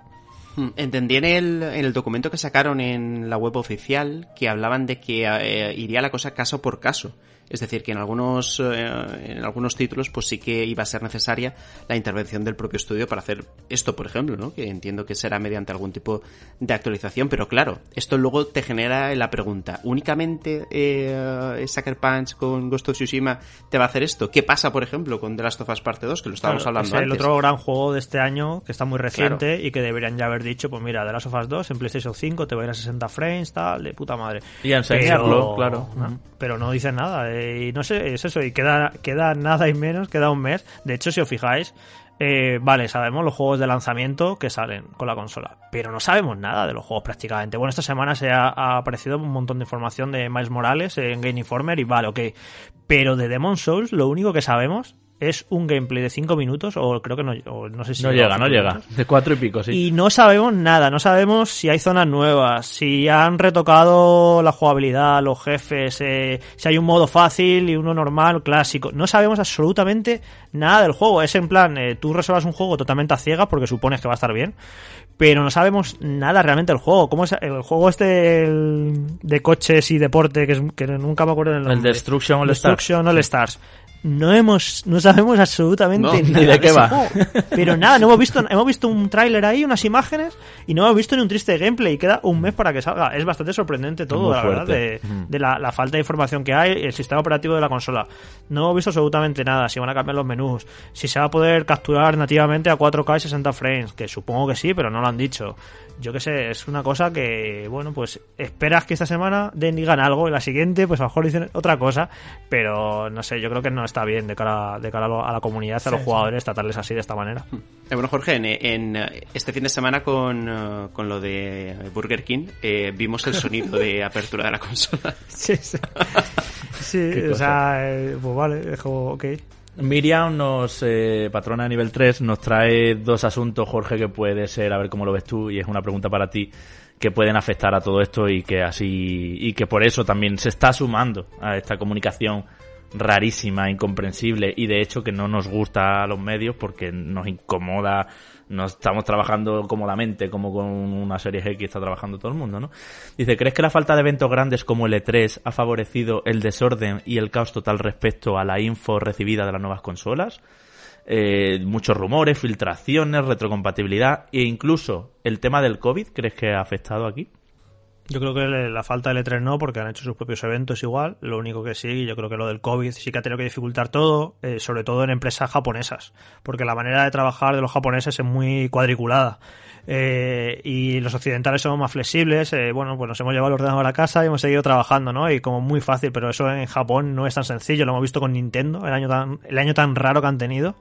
Y yo estoy seguro que en Sony no ha tenido que ser sencillo eh, allí eh, cómo han gestionado todo esto y lo que he dicho antes también. ¿eh? Ha habido cambios muy importantes en- dentro de la empresa, el organigrama, han juntado todo, ahora ya no hay una en Europa y una en América, sino que todo está centralizado. Todo esto ha tenido que, ha sido- ha tenido que ser un cúmulo de cosas en el que les ha llevado a eso, a, a dar la información de manera tan extraña y, y- y quiero, quiero pensar que es eso, ¿eh? Ojalá que sea eso. No, no creo, no, espero que no sea un cambio ahora de empresa, de que se vuelvan tontos y vayamos a tener seis años así, de, con esta tontería, con este pavo, ¿sabes? Espero que no. Yo creo que ha sido, pues es un cúmulo de cosas de este año tan especial. Ujú. Solari21 dice, me molaría saber si Jorge cree que la Next Gen llega en el momento idóneo o simplemente porque toca. Dice, porque las consolas actuales están en su mejor momento e igual haber esperado o haber espaciado la salida de las nuevas uno o dos años permitiría dar un salto técnico de verdadera nueva generación. Y Ton Rojas en la misma línea, Jorge también dice lo que en principio parecía una estrategia más que una realidad sobre la falta de de stock en el lanzamiento de ambas consolas parece que se trata de un hecho. Teniendo como antecedente la generación más longeva, PlayStation 4 y 360, dice, bueno, y ante la falta de stock debido a la crisis mundial por el COVID-19, quizás no hubiese sido mejor retrasar el lanzamiento de las nuevas máquinas y alargar más la generación actual, ahora que está en, en un buen momento. Dice que como nota añadiría que esta generación actual, que vamos a abandonar ahora, ha tenido además unas consolas de Ecuador de media generación, unas consolas mejoradas, la PlayStation 4 Pro y la Xbox. eh, eh, es, es lo que iba a X. decir yo ahora, en mi, en mi argumentación. Mm. Que, a ver, evidentemente eh, han pasado siete años de lanzamiento de PlayStation 4 y One y es como que toca, ¿no? Cambio de generación. Pero claro, esta es la primera generación en la que hemos tenido a mitad de generación dos modelos más potentes como Pro y One X. Entonces, las consolas no llegan tan agotadas como, como entonces, como, como en 2013, ¿no? Y estas navidades, pues ya hemos visto los juegos que van a salir, el Assassin's Creed de turno, Watch Dogs y demás. Bueno, de hecho, el PlayStation 5 y 4 eh, comparten incluso hasta juegos. O sea, sí queda la sensación de que realmente no hacía una verdadera falta que salieran nuevas consolas en estas navidades y menos en las, en las circunstancias en las que van a salir. Aunque bueno, esto es contradictorio. Por un lado dice, bueno, salen en mitad de una pandemia, no es el mejor momento, pero a lo mejor sí es el mejor momento, porque yo sinceramente, eh, el año este que está siendo tan duro de estar metido en casa, de encima ahora yo ando confinado donde vivo y demás, me va- en serio me va, me va a dar la vida recibir las nuevas consolas. Te lo juro, tengo una ilusión enorme. Tengo la ilusión, o sea, la ilusión de siempre, de una nueva generación, pero tengo sumado el hecho de que como no puedo hacer prácticamente nada, no puedo quedar con mis amigos, no puedo hacer nada, menos mal que voy a tener unas consolas nuevas en casa para, para cacharrear, para probar juegos y demás. Y, ah, y igual que yo estará mucha gente, o sea, es, es curioso, ¿no? Que quizá no sea el mejor momento por la, por la situación y tal, pero pues yo creo que a mucha gente le va a hacer ilusión y le va a hacer más llevaderas estas navidades. O sea que, mira, eh, no es mal que por bien no venga. Y luego, pero sí, yo pienso que, que incluso a lo mejor no hubiera sido mala idea que se hubieran sentado Microsoft y Sony y habría dicho, oye, ¿y si retrasamos todo esto un año? Pacto de caballeros, ¿no? Sí, un pacto entre los dos y si lo retrasamos esto, que pase esto un poquito, la sacamos en mayo. Con y, calma. pero esto, pero al fin y al cabo, esto, es co- esto es una competición, como estamos viendo. Y a Sony, pues, no le interesa porque llega, yo creo que con un catálogo de lanzamiento bastante bueno. De hecho, eh, me parece el mejor catálogo de lanzamiento de una consola PlayStation de la historia. Y en cambio, a Microsoft sí que le hubiera venido bien retrasar esto un poco porque al final, el- con lo de Halo y demás, como he comentado antes, pues no tiene ningún juego así importante. Pero bueno, que es lo que hay, eh, llegan ahora y vamos a disfrutarlas. Y no sé, yo las, acojo con un montón de ilusión, a pesar de que, bueno, hay gente que pueda decir, pues es que no hay juegos que, que compensen la compra, ¿no? Y eso es otra cosa, el consejo de compra. A mí alguien, si me llega un amigo y me dice, oye, ¿tú crees que merece la pena gastarse 500 euros estas navidades, teniendo en cuenta los juegos que van a salir para una y para otra? Pues yo le diría, pues mira, si es por los juegos, yo creo que no merece la pena estas navidades comprarse una consola nueva. Pero por otra parte, ¿y cuándo te la vas a comprar? ¿Dentro de un año? Mm.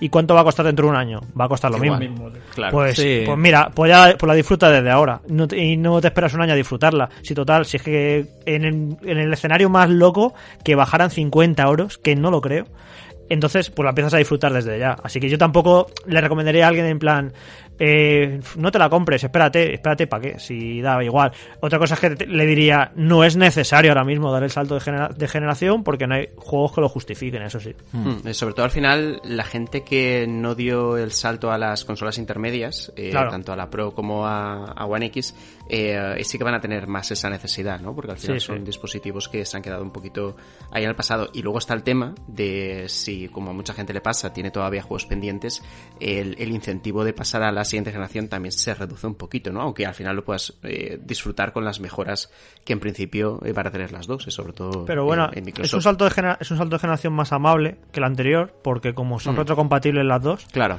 vas a seguir con tus juegos, eh, todo tu catálogo de digitales, tal, de físicos, o sea, incluso juegos que vas a comprar cuando salgan ahora eh, la versión de Play 4 y se te va a actualizar gratuitamente a la, a la versión de PlayStation 5. Están como dando muchas facilidades como que para que te apetezca mucho también dar el salto de poder eh, arrastrar todos tus juegos, así que bueno. Yo creo que, bueno, si ya lo estamos viendo por el tema de las reservas, ¿eh? pero se van a, van a arrasar porque eh, este año mucha gente pues no se va de vacaciones, no gasta dinero en restaurante, no gasta dinero en bar. Bueno, se estará pasando, imagino, como a mí. Yo estoy ahorrando más que nunca en mi vida porque no salgo. Y entonces mucha gente va a tener dinero fresquito para decir, pues mira, me voy a dar, me voy a dar este capricho, ya que tengo que estar aquí en casa metido, me voy a dar este capricho, me voy a gastar estos 500 pavos en la consola porque mira, porque los tengo, porque me apetece gastármelos. Y creo que el problema va a ser que, que eso, que va a superar la, la demanda, la oferta y van a faltar consolas. Pues justo eh, te puedes dar por respondido Andrés Montero porque nos preguntaba Jorge sobre eso, eh, que si no trabajaras en esto, eh, la recomendarías comprar de salida o esperar, ya has contestado muy bien. Y David Mejías decía otra pregunta, que creo que no se ha hablado mucho de ello. ¿Comprarías los cascos 3D Pulse de Sony o crees que con cualquier casco se disfrutará más o menos de igual manera del sonido 3D del que presume PlayStation 5? Pues mira, yo me los he comprado. Y voy a dar mi argumentación. Hmm. Eh, uno de las eh, uno de los grandes pilares o de las grandes novedades de esta consola que Sí. Mark Cerny cuando ha hecho sus presentaciones ha hecho ha incidido mucho en ello es lo del sonido 3D y yo soy eh, de esos jugadores que le da muchísima importancia al sonido. Hay gente que juega con el sonido de su telecutre que se escucha fatal. Yo los altavoces de las teles me parecen lamentables. yo llevo ¿eh? Sí, sí, sí. Sí. yo, mira, yo desde el año 2000 me compré, eh, cuando me compré PlayStation 2, me compré un Home Cinema con mi 5 mi 5.1 estupendo para ver películas en DVD. Me acuerdo que lo estrené viendo Matrix y Salvar a Soldado Ryan. Y ese Home Cinema me ha acompañado hasta, hasta hoy porque se escucha genial. Me encanta eh, jugar a los juegos con 5.1. Y ahora me van a fastidiar porque ni, ni Series X ni PlayStation 5 tienen salida óptica. Entonces mi, mi Home Cinema es tan antiguo que no, no tiene entrada HDMI. Que es algo que no entiendo, ¿eh? A es mí algo me- que no entiendo. Bueno, porque dicen que, dicen que lo, dicen- muchísimo. ya, pero dicen que lo usa much- muy poca gente ya. Eh, claro, ¿quién, quién, aguarda, quién eh, lleva usando un home cinema hace 20 años como yo, que soy un rarito. ¿no? No, pues no creas, pero para auriculares y todo también. Tenemos algún comentario también luego. Pues a No, mí es me- que in- pero- in- pero incluso, lo incluso comentaba, con ¿eh? cascos, eh, para usar el tema de, de codificar el sonido, eh, sí que hay aparatitos que usan eh, la entrada óptica esta y eh, venía muy bien para sacar un sonido todavía mejor, ¿no? Entonces, Pues- a mí es algo que me, que me sorprendió en su momento. Me Y, fastidia, eh, y porque estoy muy que de se- acuerdo con- ¿Qué es ahorran? ¿Dos euros? Sí, sí. Es que- Ya, sí, sí, es, eh, es un poco pues, pues una gilipollez. Y sí que estoy muy de acuerdo con lo de la tele porque yo creo que con lo que perdimos muchos con el tema de las teles planas es justamente los altavoces detrás de las teles, que aparte de estar detrás en una posición muy mala, El sonido de las Es que era- eran muy malos, El sí, sonido sí. de las teles planas en el 99%, 95% de los casos es que es lamentable. Yo no sé la gente cómo puede Eso ver es. películas así, jugar a juegos así. Para mí el sonido es muy importante en los videojuegos. Las bandas sonoras, el sonido y demás. Entonces, ¿qué pasa? Que PlayStation 5 están dando la brasa con, con lo del sonido 3D, que es alucinante, que eso de momento no lo hemos podido comprobar nadie. Eh, hay que creérselo, ¿no? Que va a estar bastante chulo. Entonces, ¿cuál es la mejor manera de aprovechar esto del sonido 3D? De momento, eh, yo creo que van a ser estos cascos oficiales, porque estos cascos Claro. oficiales ya habrán est- están diseñados con ello en mente.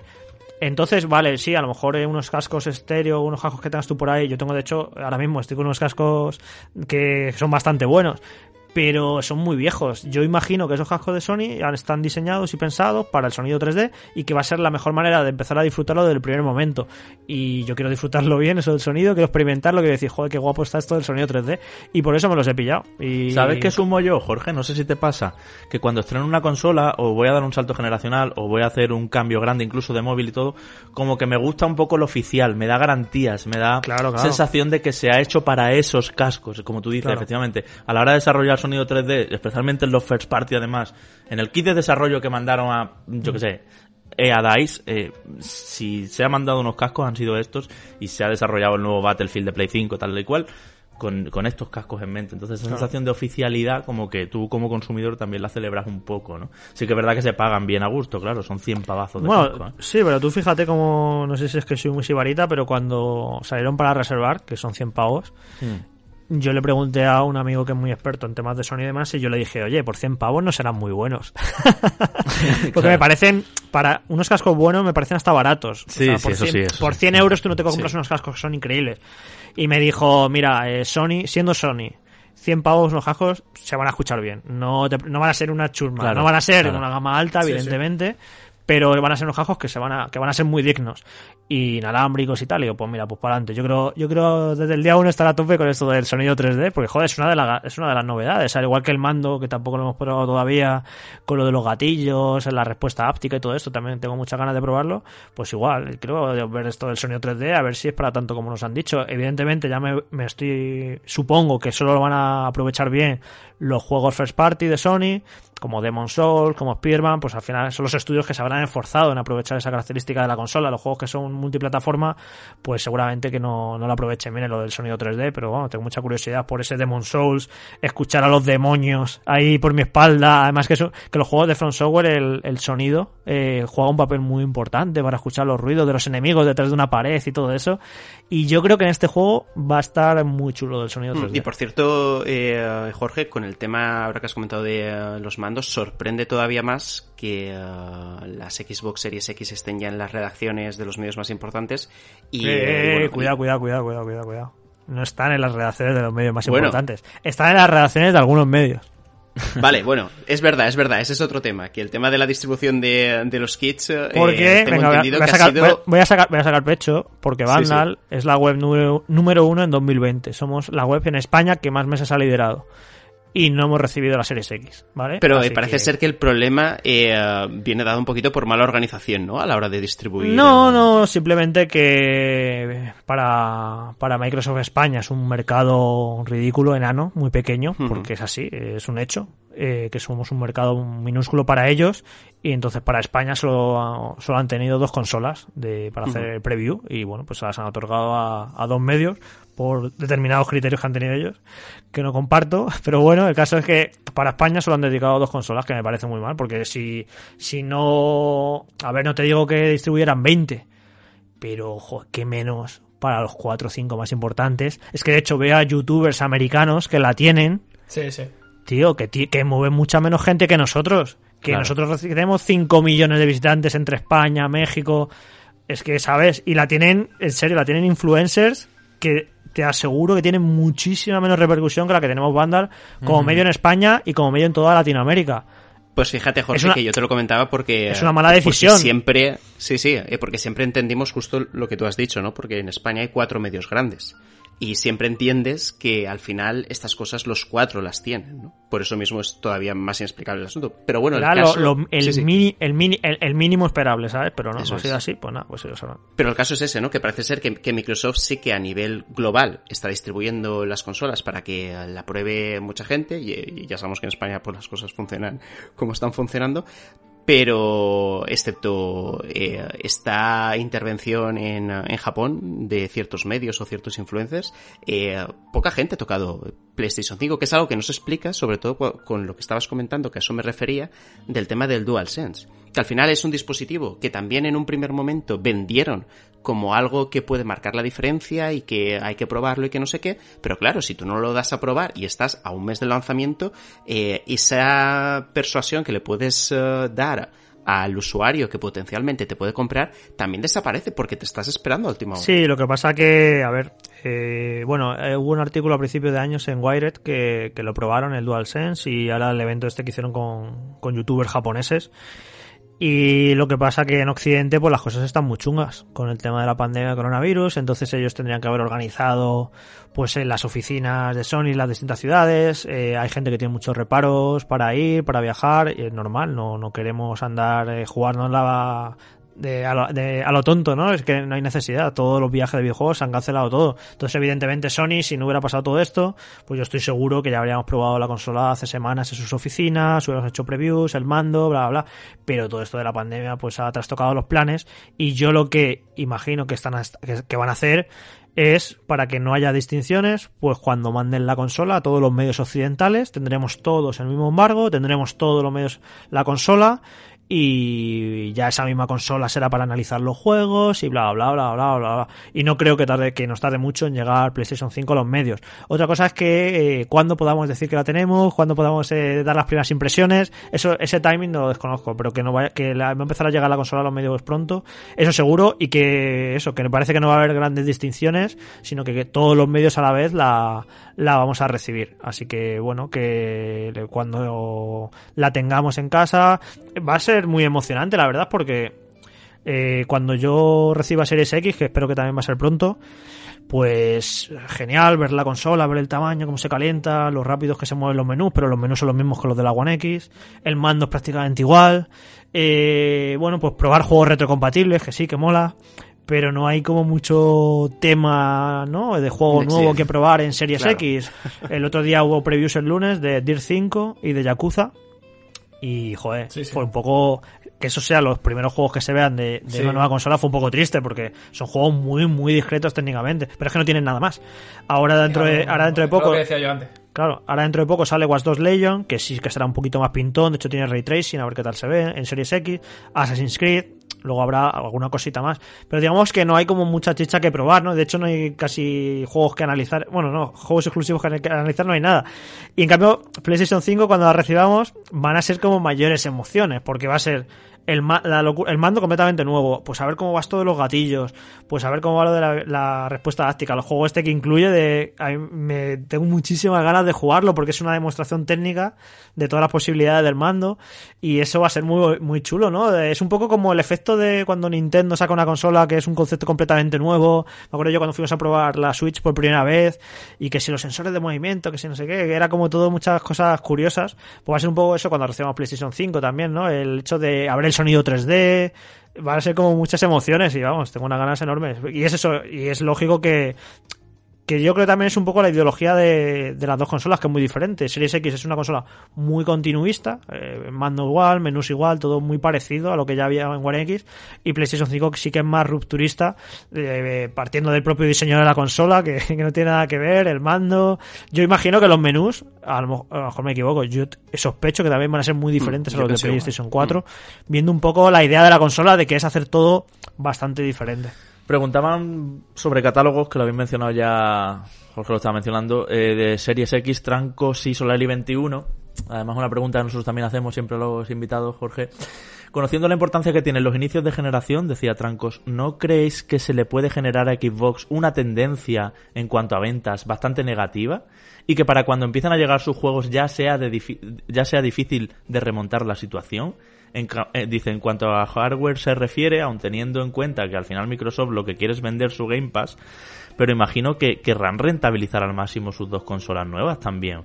Y añade Solari 21, dice, ¿será suficiente el Game Pass y todos esos planes buenos de Xbox para que Xbox coja fuerza? Bueno, eh, es que son, son apuestas muy diferentes. Eh, yo no tengo ninguna duda de que PlayStation 5 va a ser la consola líder. Eh, es que vamos, no hay ninguna. Bueno, yo creo que nadie tiene ninguna duda.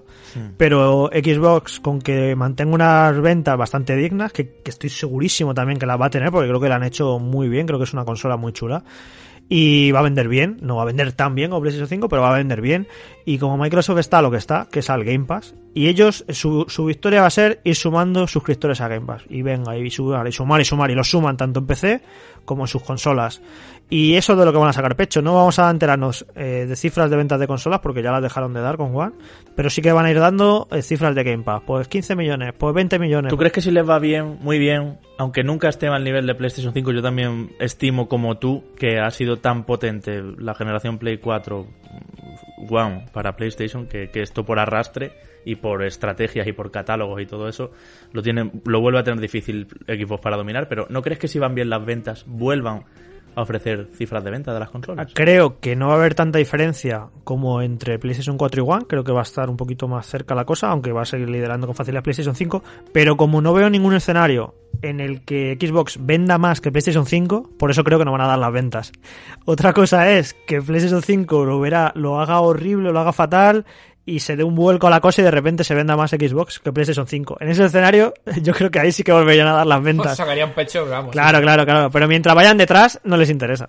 Es lo que tú dices, lo que sí vamos a ver, tantos millones, tantos millones, va a ser los suscritos a Game Pass. Esa sí, es eso la vamos. cifra que Xbox va a sacar pecho, de hecho con 15 millones, que ya son, ¿eh?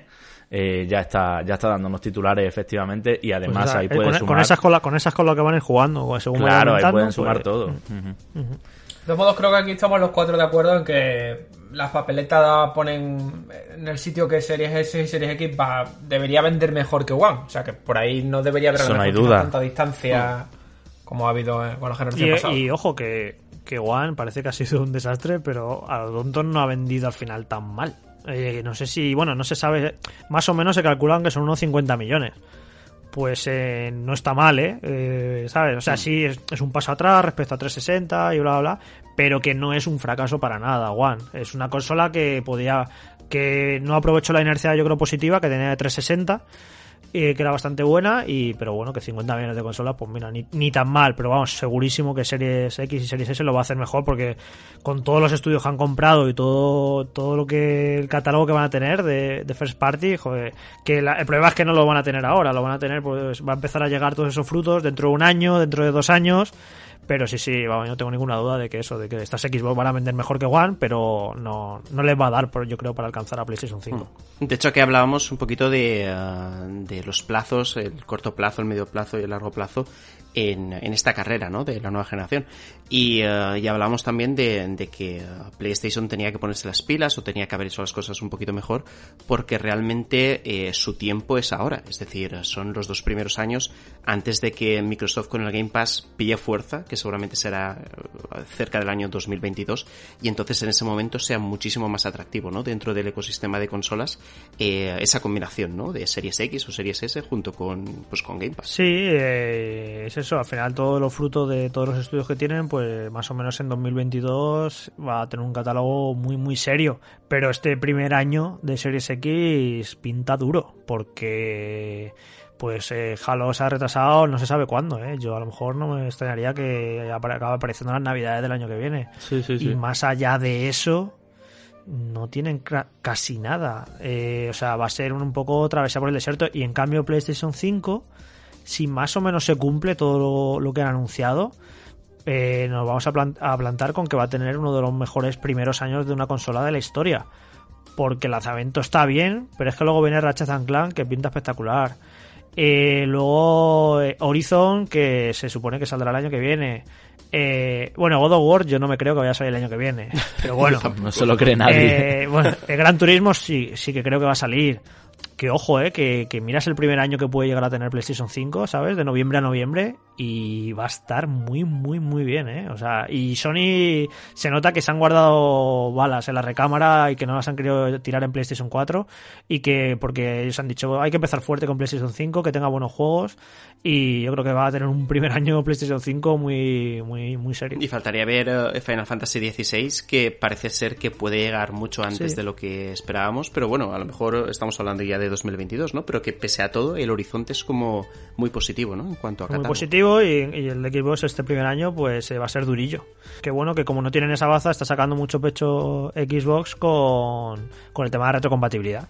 Que pues es cierto que lo hacen muy bien y es una si fueras un combate de boxeo no de ir sumando puntos el de la el de la retrocompatibilidad yo creo que ahí suma hasta dos Xbox porque pinta muy muy bien todo lo que es todo lo que han dicho de, cómo va a funcionar la retrocompatibilidad y llevan muchos años trabajando en ello en One eh, con un equipo dedicado que si le mete 4K a juegos antiguos que, sé qué, hacen cosas como chulísimas y que incluso en esta consola parece que va a ser todavía mejor. Que la retrocompatibilidad es algo que a muchos jugadores no les importa Mm, vale eh, sí pero hay otros jugadores que sí que nos gusta mucho eh, tirar recuperar juegos antiguos descubrir juegos antiguos y yo creo que ahí por ejemplo pues ese es uno de los puntos fuertes de, de Xbox frente a PlayStation 5 por ejemplo ¿Qué te parece, Jorge? Nos preguntaba Sergio eh, el tema de que Horizon Forbidden West y otros juegos, Spider-Man Miles Morales, sean también compatibles con PlayStation 4. Bueno, compatibles, que tengan versión en PlayStation 4. Porque la semana pasada, por ejemplo, nos decía Alex Pascual que él entendía perfectamente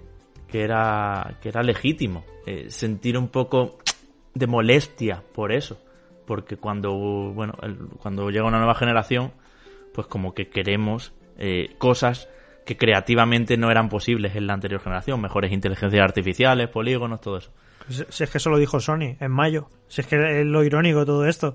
Claro. Que cuando, cuando salió, salió unas declaraciones en las que dijo que ellos creen que, que, las consolas nuevas tienen que tener juegos exclusivos porque así aprovechan su potencia, no sé qué, no sé cuánto. Lo que no sé qué ha ocurrido en este verano, en estos meses, para que cambie de discurso Sony. A ver, a mí, en los casos de concretos de estas navidades, en eh, Miles Morales y en Sackboy, mm, me parece respetable, porque son juegos que, joder, Sackboy es un juego de Play 4 totalmente.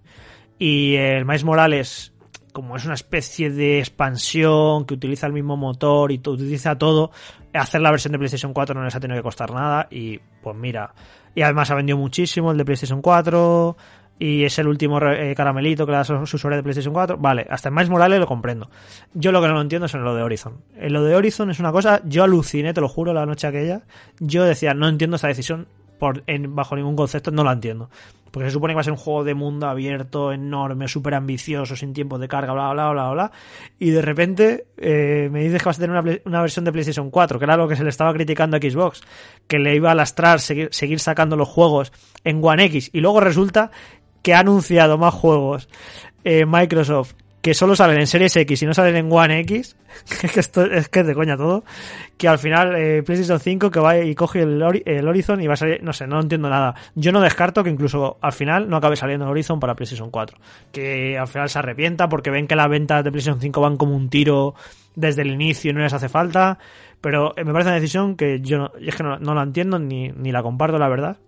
Porque sí que creo que cómo no va a lastrar el diseño de un juego tener que sacarlo para una consola de hace 8 años, en el momento en el que salga.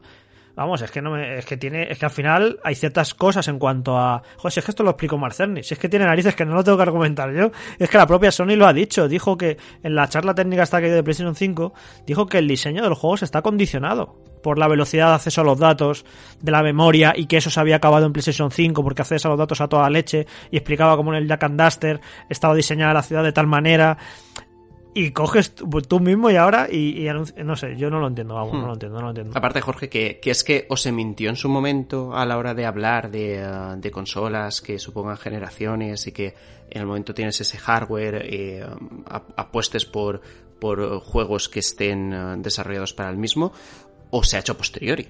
En un momento determinado se cogió un teléfono y se dijo, oye, esto como sea, tiene que ser compatible con las sí, anteriores. sí, pero por- sí, porque por otro lado hay un discurso en los, en los últimos meses de, de Sony de que hay que, joder, lo hemos visto con el lanzamiento de Horizon en PC, de como que hay que rentabilizar lo máximo posible estos proyectos, ¿no? Ya han pensado que lanzando el PlayStation 4 van a vender unos cuantos millones de unidades. O sea, por el lado comercial entiendo la decisión, pero por el lado creativo se eh, están tirando el discurso que nos habían vendido hace unos, hace unos meses. Sí. A lo mejor Horizon, concretamente, da la casualidad de que es un juego que está súper, está medio terminado ya, que el desarrollo empezó en 2017, lleva ya tres años, y es un diseño de juego que no aprovecha las características de PlayStation 5 realmente y que se puede hacer en PlayStation 4 sin ningún problema. Que me lo creo eso, ¿eh? perfectamente, porque claro, en, el momento en el que se empezó a hacer Horizon 2, pues a lo mejor ni tenían todavía claro cuáles iban a ser las características de PlayStation 5. Y es en los juegos que empiezan a llegar ahora que se haya tenido más en cuenta en su diseño, ¿no? Esa velocidad, esa, enorme velocidad de acceso a los datos.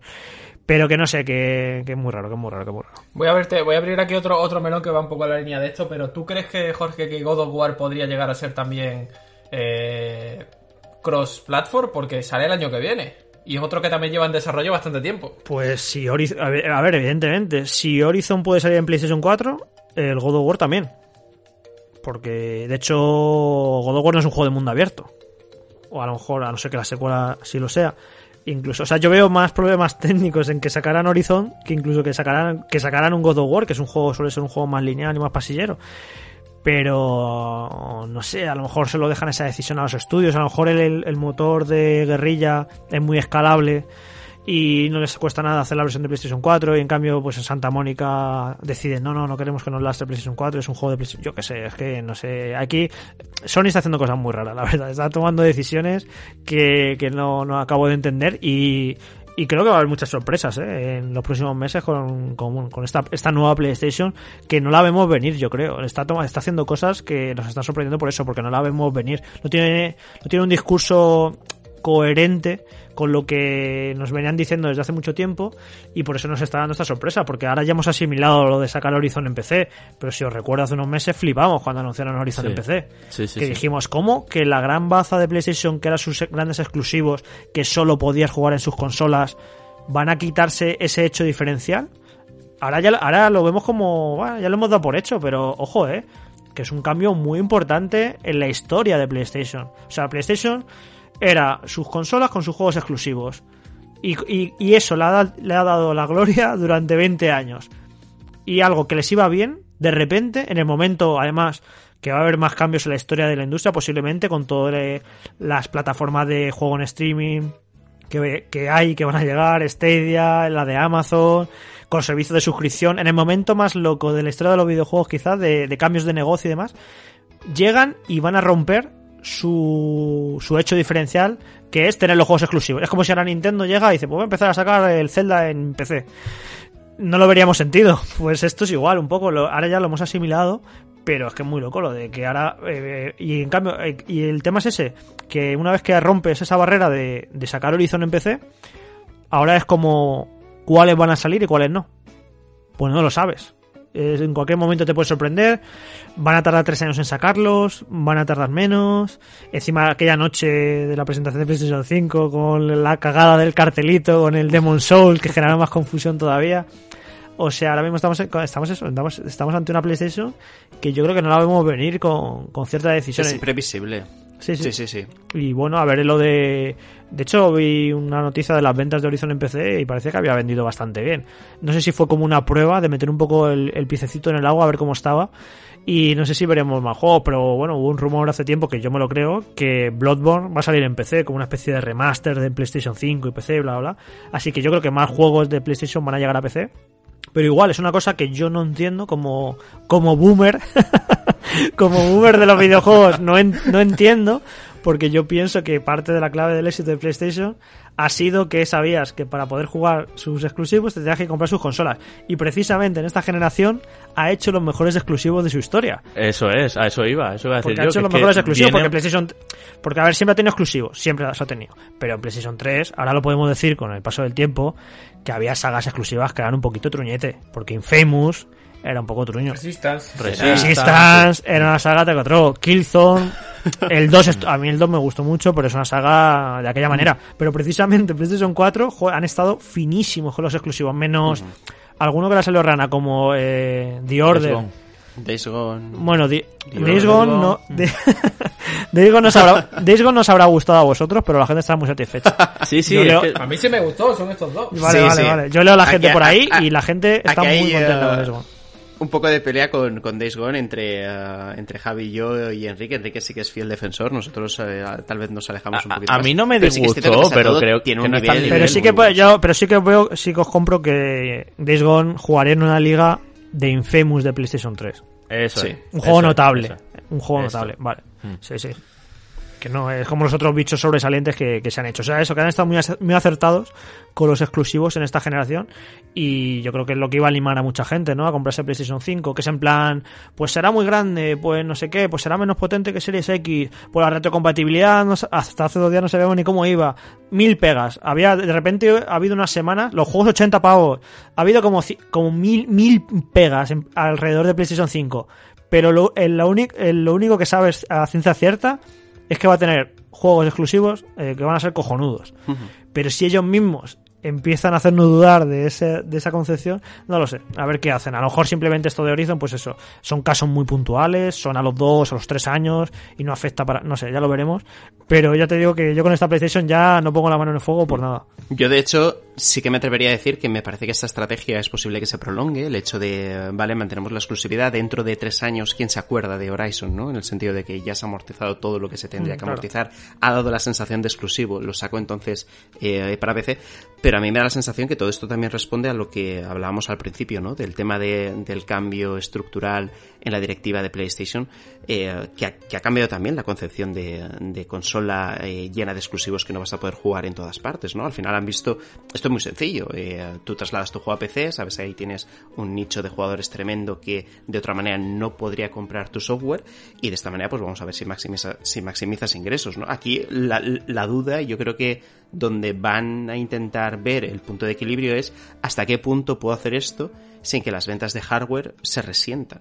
Entonces, dependiendo de cómo les salgan estos experimentos, y estoy también de acuerdo que el siguiente que vamos a ver es Bloodborne, pues eh, veremos cuáles son eh, No, yo, a seguir, yo ¿no? creo yo creo que no son a ver, no, no son tontos esta gente tiene estudios y va a haber ciertos juegos muy claves que no van a salir en PC ni de coña o que si salen eh, yo que sé dentro de cuatro años yo creo que God of War no va a abandonar PlayStation porque saben que es una Mm. marca clave Spider-Man yo estoy seguro que los Spider-Man no los sacan en PC porque ha vendido mucho o sea yo creo que va a haber que hay con juegos que les va a dar un poco más igual pero hay otros que saben que no, que esos son los que tienen que vender las PlayStation.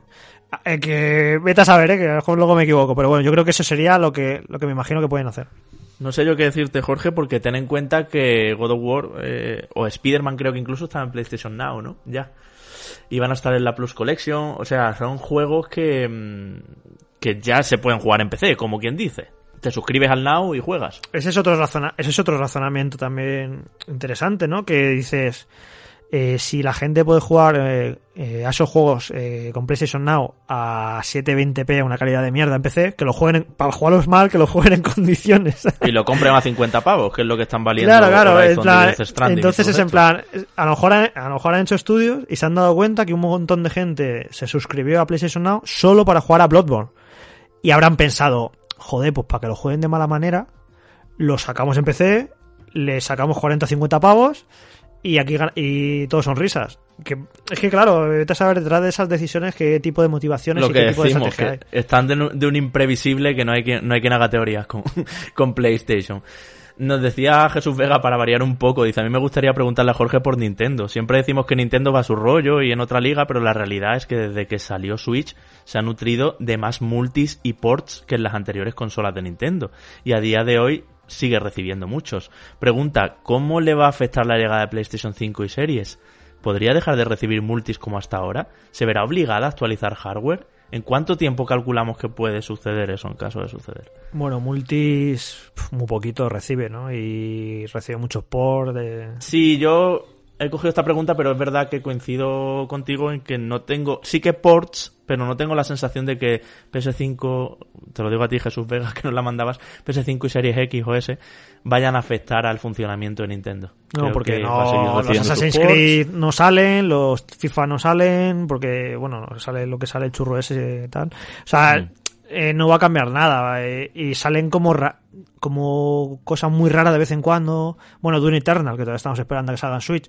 Pero que es... Lo raro es que salga un juego portado de PlayStation 4 igual en Switch. Así que, evidentemente, la cosa va a ir a peor, claro. Van a salir menos todavía. Pero nadie se compra... No te compras la Switch para jugar al Dune, ni te la compras para jugar a The Witcher 3. La Switch te la compras para jugar al juego de Nintendo. Eso es así, es un hecho y no pasa nada. Pero sobre la situación de Nintendo, a ver, Nintendo más o menos suele tener, fijaos, un año bueno, año malo, año bueno, año malo. Porque las, las fases de producción, los estudios que tiene, por lo que sea, pues no le da para más. Y 2020, pues es un año flojísimo, porque es un año que, más allá de Animal Crossing, han sacado eh, reediciones de juegos de Wii U, que al final todo el catálogo de Wii U ha llegado a Switch. Pero más allá de eso, es un año muy triste. Lo que pasa es que Animal Crossing ha vendido tan locamente bien que les ha hecho el año. De hecho, Switch va a ser la consola más vendida estas navidades. Ya lo han dicho varios analistas de mercado.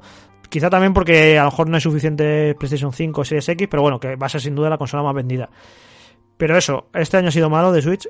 Me huelo un 2021 de traca con Switch. Pero potentísimo, potentísimo, potentísimo. En plan, eh, Breath of the Wild 2, Bayonetta 3, el Shin Megami Tensei 5, sorpresas por ahí que tienen que tener que no sabemos. Eh, veo un año muy, muy tocho el año que viene, porque El año de Zelda, Jorge, también. Claro, claro. Prepárate para, para los remasters Sí. de Wii U, efectivamente de Wind Waker HD y de todo esto Y tan porque- deseado, Twilight Princess, tal y porque creo, y porque creo que van a sacar un modelo nuevo de Switch el año que viene. Sí, sí, sí, Entonces, toda la pinta. Sí, A Nintendo le encanta cuando saca un modelo nuevo, eso lo, lo hacía con 3DS también. Cuando saca un nuevo modelo, lo rodea de, de buenos juegos. Bueno, sale Monster Hunter, lo rodea de buenos juegos. Le gusta mucho hacer eso, sacar nueva consola, pero con nuevos juegos también. Y más incluso si estamos hablando de que eh, lo que debería ser este modelo nuevo de Switch es un poco más potente, pues el Breath of the Wild 2 se va a ver mejor en la nueva Switch, bla, bla. O sea, yo creo que esa es la estrategia completamente de Nintendo el año que viene. Un montón de juegos, modelo nuevo de Switch, y va a ser peculiar que eso, que el año en el que llegan PlayStation 5 y Series X, tener una Switch que quizá vaya a ser de, a lo mejor de sus mejores años o, más en forma y va a dar muchísima guerra. Así que es eso, que no saquemos conclusiones del año este raro que ha tenido Switch, porque yo creo que después de un año malo como este va a venir un año muy potente el año que viene. ¿No crees que a lo mejor el tema de Nintendo que siempre juega en su propia liga ha dicho, oye, peleaos vosotros dos, peleaos Microsoft y Sony con el lanzamiento de vuestras máquinas, yo paso de vosotros y ya a partir de marzo del año que viene monto mi fiesta? Sí, y sí, y luego aparte, pues como decía antes, creo que a Nintendo tan japonesa, la más japonesa de las japonesas, creo que le ha tenido que afectar muchísimo a los procesos de desarrollo todo esto del COVID. Y pues eso, pero que el año que viene yo creo que van a dar mucha guerra. Porque, bueno, es que peor que este año no puede ser. Porque este año, tío, que es eso, más allá de Animal Crossing, yo he comprado el Animal Crossing, bueno, el, lo- la trilogía esta de los Mario, que encima es un poco chapucera, y poco más, es que no, el Xenoblade y tal, es que no, no han sacado nada, y el año que viene, pues eso, es que ya simplemente con el aniversario de Zelda, que lo van a celebrar con Breath of the Wild 2 y con algunos remaster o lo que sea, y Bayonetta 3 y tal, y varias cosas por ahí que tendrán. O sea, yo creo que va a ser el año que viene muy, muy potente para Switch. Y pues mira, vamos a tener un año con nuevas consolas, con Switch en plena forma y tal, pues nos vamos a pasar pipa. No te escucho meter en la ecuación a Metroid Prime 4, ¿no? No, no, Pero- ha visto que lo he evitado constantemente porque no, no, no va a salir. eh, Estoy contigo, no va a sí, salir sí, el sí. año que viene. Si el desarrollo reiniciaron como aquel que hice hace el año pasado, no, no, no, no lo esperéis para el año que viene. Sacarán, eh, me imagino, ese rumoreadísimo Metroid Prime Trilogy, pero no, no, no esperéis. Bueno, eh, hay rumores por ahí de un Metroid en 2D. Tipo como el que hizo Ojo Mercury. Steam, ¿no? Sí, algo así, ahí lo dejo por ahí. Que, que eso se ha rumoreado y eso me cuadra bastante. Como un poco como el Zelda. El Zelda este que sacaron para Switch. Pues que ahí tengan. El, el Link's Awakening, ¿no? Claro, Mm. mientras eh, para hacer más llevadera la espera hasta Breath of the Wild 2, sacar ese remake, pues que hasta Metroid Prime 4 tengamos por ahí algún Metroid en 2D o alguna cosita así más pequeñita, pero que, que apetezca. O sea, que sí. Desde luego no ha habido Metroid en Switch. O sea que sí. eh, es Sí. una saga que ahora mismo está huérfana desde Wii U. Mm. Y Alberto Escolano, para cerrar, Jorge. eh, después de analizar cómo ha evolucionado la industria en esta generación que termina, imagínate que tienes una bola de cristal y estás en 2027. ¿Cómo ves a Nintendo, a PlayStation y a Xbox al final de la próxima generación? Venga, esto es ya como la conclusión, el resumen de todo lo que nos has contado aquí. Pues no, no ya es que no sepa cómo pueden estar cada una, sino que no sé cómo puede estar la industria del videojuego. ¿Sabes? Porque creo que esto de los del juego en streaming y de los servicios por suscripción va a cambiar tanto nuestra manera de jugar que no sé cómo podremos estar en, en siete años. A lo mejor en siete años aquí estamos todos con Game Pass. Lo de los juegos 80 euros nos echamos una risa porque nadie compra ya juegos 80 euros, porque todos son suscripciones. Eh, la gente ya no necesita comprar consolas porque hay unos servicios en streaming que funcionan tan bien, que te ofrecen por 15 euros al mes un catálogo de 200 juegos, que la gente dice, ¿para qué me voy a comprar una consola? Si tengo un servicio de suscripción tipo Netflix en la que con un mando, en cualquier tele de la casa, juego al instante. Esto ahora nos parece como muy ah, utópico y va, pero sí, sí, eh, esto ya lo habéis dicho también, iba a acabar el formato físico en esta generación y ahí sigue, no sé qué, sí, sí, vale, pero es que esto va a pasar en algún momento. lo que no es, es el, el hecho es cuándo, ¿no? ¿Cuándo va a ocurrir este salto? Pero, pues a lo mejor pasa en esta generación, que a lo mejor esta es la última generación de consolas. Y, y creo que puede ocurrir, que a lo mejor estas sean las últimas consolas. Yo estoy de acuerdo también. Vete a saber dentro de siete años. Eh, eh, se habló ya en. eh, recuerdo que a principios de la anterior generación, cuando apareció One y PlayStation 4, ¿no? Que también se dio bastante bombo al tema de, de bueno, eh, vamos a ver si no vamos ya a servicios en la nube, streaming, tal. Pero es que ahora ya está todo tan tangible que eh, si hay algún momento para verlo cerca es, eh, es ahora, ¿no? Eh, vamos a ver cómo evoluciona la cosa, pero ahí está. Hay gente muy incrédula todavía, yo creo que porque no lo ha probado, no lo ha probado en condiciones, pero cuando pruebas Stadia bien, funcionando bien, eh, con el mando, con buena conexión, con la tele, y ves que se puede jugar perfectamente, pero perfectamente, a cualquier juego, y te estoy hablando de cualquier juego, un shooter como Destiny, y jugar a 60 frames y jugar bien. Ya, pero Jorge, yo ahí no te lo compro del todo, ¿eh? Ostras, en juegos de lucha todavía... bueno, vale, todavía- hay géneros, pero bueno, los juegos de lucha en un nivel competitivo, en un nivel manquear como yo, sí, en a un nivel de estar igual. por casa o de sí, me voy a jugar a las campañas y tal, sí. sí. Pero al final esos son, esos son unas dificultades técnicas que se van a ir puliendo y cada vez van a ser menores y cada vez van a ser menores. Y va a llegar un momento que jugar en streaming se va a poder jugar perfectamente a todo. Y ahí es cuando va a entrar el modelo de negocio, porque el modelo de negocio de Stadia eh, ha sido evidentemente equivocado. Pero el de Luna de Amazon, ojo, ese ya pinta mucho mejor. A mí me parece muy atractivo. Y el de Game Pass ya ni te cuento, porque Game Pass ya incluye Xcloud, ya puedes jugar en el móvil, ya puedes no sé qué. Van a ir, van a ir dando pasos cada vez más agresivos en ese sentido. Así que yo eh, creo que puede ser, eh, podría ser esta una de las últimas generaciones de consola. Pero por otro lado, una de las cosas que, que a lo mejor no se está poniendo más, eh, más encima de la mesa a la hora de, de hablar de la nueva generación, y, y precisamente es porque todavía no han anunciado, es la realidad virtual. Eh, creo que la realidad virtual que, que hemos disfrutado algunos en PlayStation VR me parece es la prehistoria. Es la prehistoria de una tecnología. O sea, me parece es- totalmente. Los mandos son una castaña, los Move, la imagen con rejilla no es clara, no es nítida, y aún así hemos eh, disfrutado de experiencias muy chulas. Pero la, la realidad virtual eh, ha seguido avanzando, y la gente que haya podido jugar este año a Half-Life Alyx eh, le ha hecho un clic en la cabeza eh, brutal. Ha dicho, oh, hostia. hostia, que la, hostia, la realidad virtual, lo que puede llegar a ser, bueno, lo que, no que puede llegar a ser, no, lo que ya es. Lo que pasa que es en un juego muy concreto, ¿vale? Pero eh, yo espero, vamos, yo no tengo ninguna duda, pero eh, volvemos a que la PlayStation está impredecible. Yo espero que PlayStation apueste, siga apostando por la realidad virtual, que saque una PlayStation VR 2, un buen casco, que con la potencia de la consola, con la tecnología que ha mejorado un montón, ahí será ya la realidad virtual eh, buena. Y ahí cuando la tecnología sea tan buena como la- lo que ofrece Half-Life Alyx, yo creo que estudios como Naughty Dog, por ejemplo, si no han hecho nada para PlayStation VR es porque han visto que era una castaña. O sea, que es un estudio top, que le gusta referente tecnológico, referente y tal, y ellos han visto que no podían expresarse artísticamente bien en condiciones en lo que es una PlayStation VR, pero si Tiene unos estándares de calidad Claro, súper exigentes en Naughty no, no lo es un pueden, no estudio lo pueden además que rebajar tiene... a, lo- a la experiencia de PlayStation VR, pero si ahora PlayStation VR 2 que va a ser que va a ser una, una tecnología en condiciones, yo ahí no me, no me sorprendería para nada que Naughty Dog diga, pues voy a hacer un juego en PlayStation VR que me, que me la voy a sacar. porque, porque es lo que ha hecho Valve con, con Half-Life Alyx, es decir, mira, todo lo que habéis jugado hasta, hasta ahora en, en realidad virtual era una castaña. Esto es la realidad virtual. Y entonces Sí. van a llegar más estudios que van a decir, ah, sí, pues yo también me la quiero sacar. Y ojo que la realidad virtual ahora mismo no la estamos valorando como una de las cosas más prometedoras de la nueva generación. Pero nos puede dar muchísimas alegrías. Yo, de hecho, eh, en PlayStation VR he jugado a pocos juegos porque, sinceramente, me parece me parecía un quiero y no puedo de la tecnología. Sí, son muy malos. Pero en PlayStation 5 estoy el, primer, estoy el primer día subido en el tren en el primer vagón. Con PlayStation 5 y con una PlayStation VR 2. Y lo que me sorprende es que Series X no se suba a este carro. Me parece muy raro, ¿no? Que Microsoft no Sobre vaya... todo en, Mm. en tema de compatibilidad.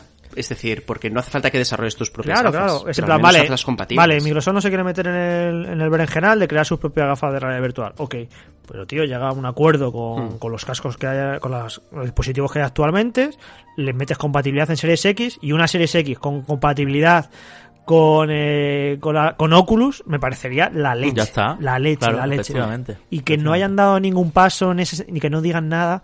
Yo creo que al final tienen que dar su brazo a torcer, porque la realidad virtual a lo mejor fue inteligente Microsoft, no se quiso meter eh, hace unos años porque vio que la tecnología estaba muy verde, pero ahora no está verde. Ahora es una pasada, con unas Oculus Quest mismo, que no cuestan muy caro, cuestan 350 euros, y con la potencia de las consolas más la tecnología como está ahora, podemos vivir experiencias eh, que son la leche. Y yo espero eso, que la, realidad virtual nos dé muchas alegrías, a pesar de que todavía no han dicho nada.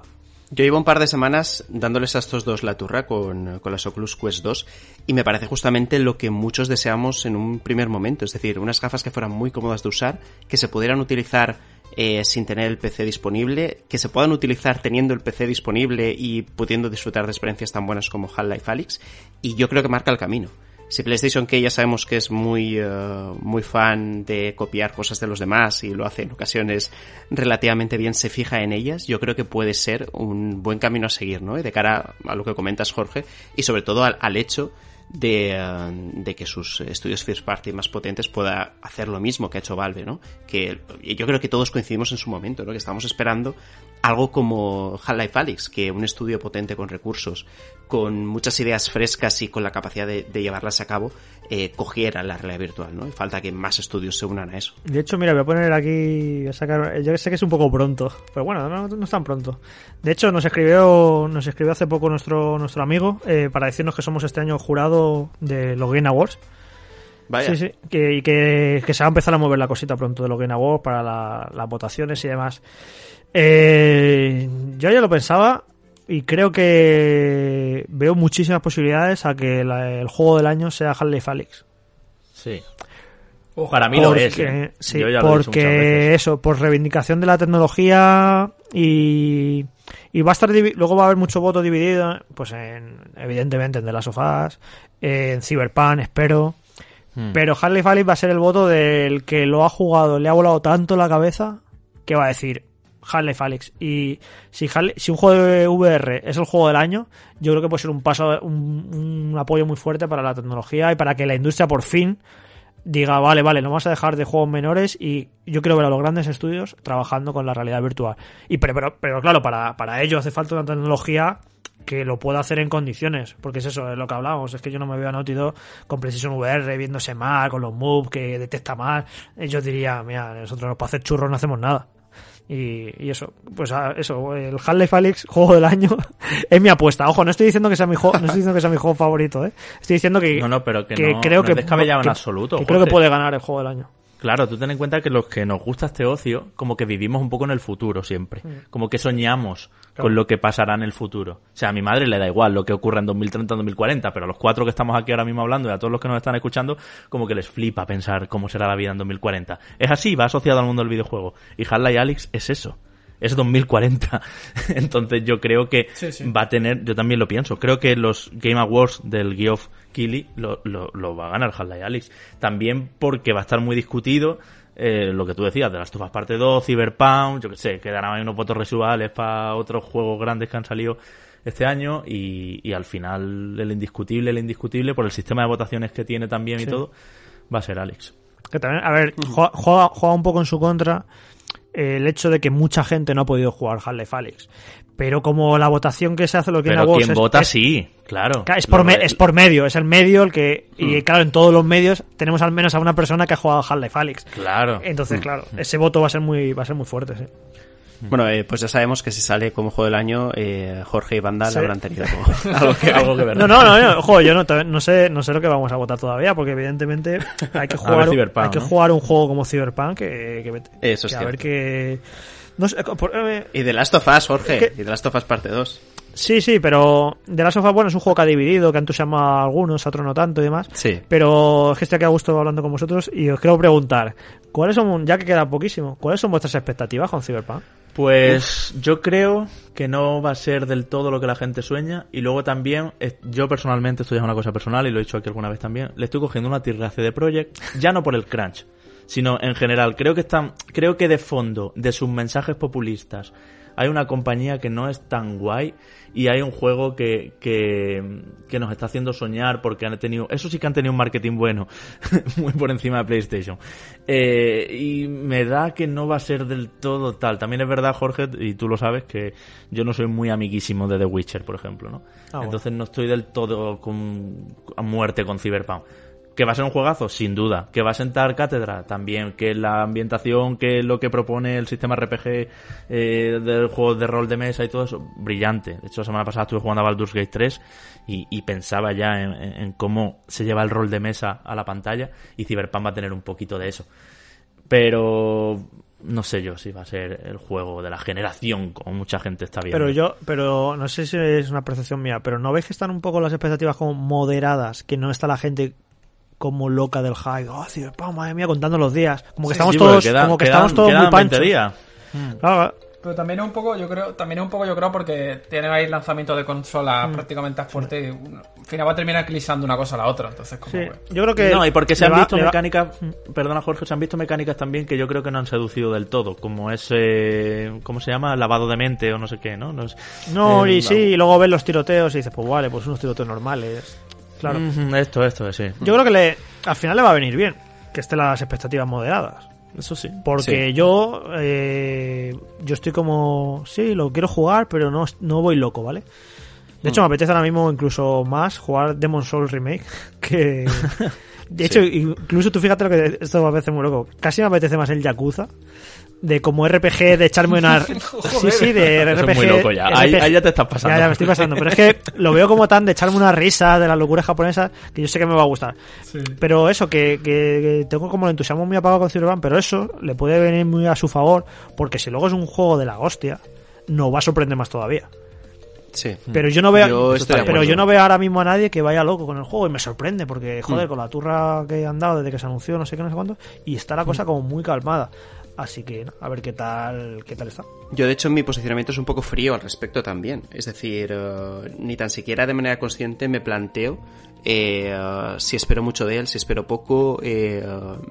estoy más pendiente del momento que lo juegue a ver qué me voy a encontrar que esa mezcla de ganas, expectación que suele haber en ocasiones, ¿no? Y coincido contigo. Yo creo que va a jugar en su favor porque si al final no acaba siendo nada del otro mundo, al menos en mi caso no va a ser una decepción porque tal vez no habré esperado nada de él, pero en el momento sorprenda, en el momento realmente encontramos cositas que no esperábamos encontrar, eh, la reacción que vamos a tener va a ser de mucha positividad, ¿no? Con el juego. Así que... eh, Sí, es un juego que se le va a exigir mucho, y creo que con razón, porque nos hemos tirado toda la generación poniendo como ejemplo eh, a The Witcher 3 como juego narrativo que es la hostia, lo, bi- lo bien que está la misión secundaria, lo bien escrito que está. Es el ejemplo que siempre se ha puesto durante todos estos años. Hombre, influyente ha sido, ¿eh? Que Horizon BBD, Sí, Red Dead bebido Bueno, lo- los Assassin's Creed.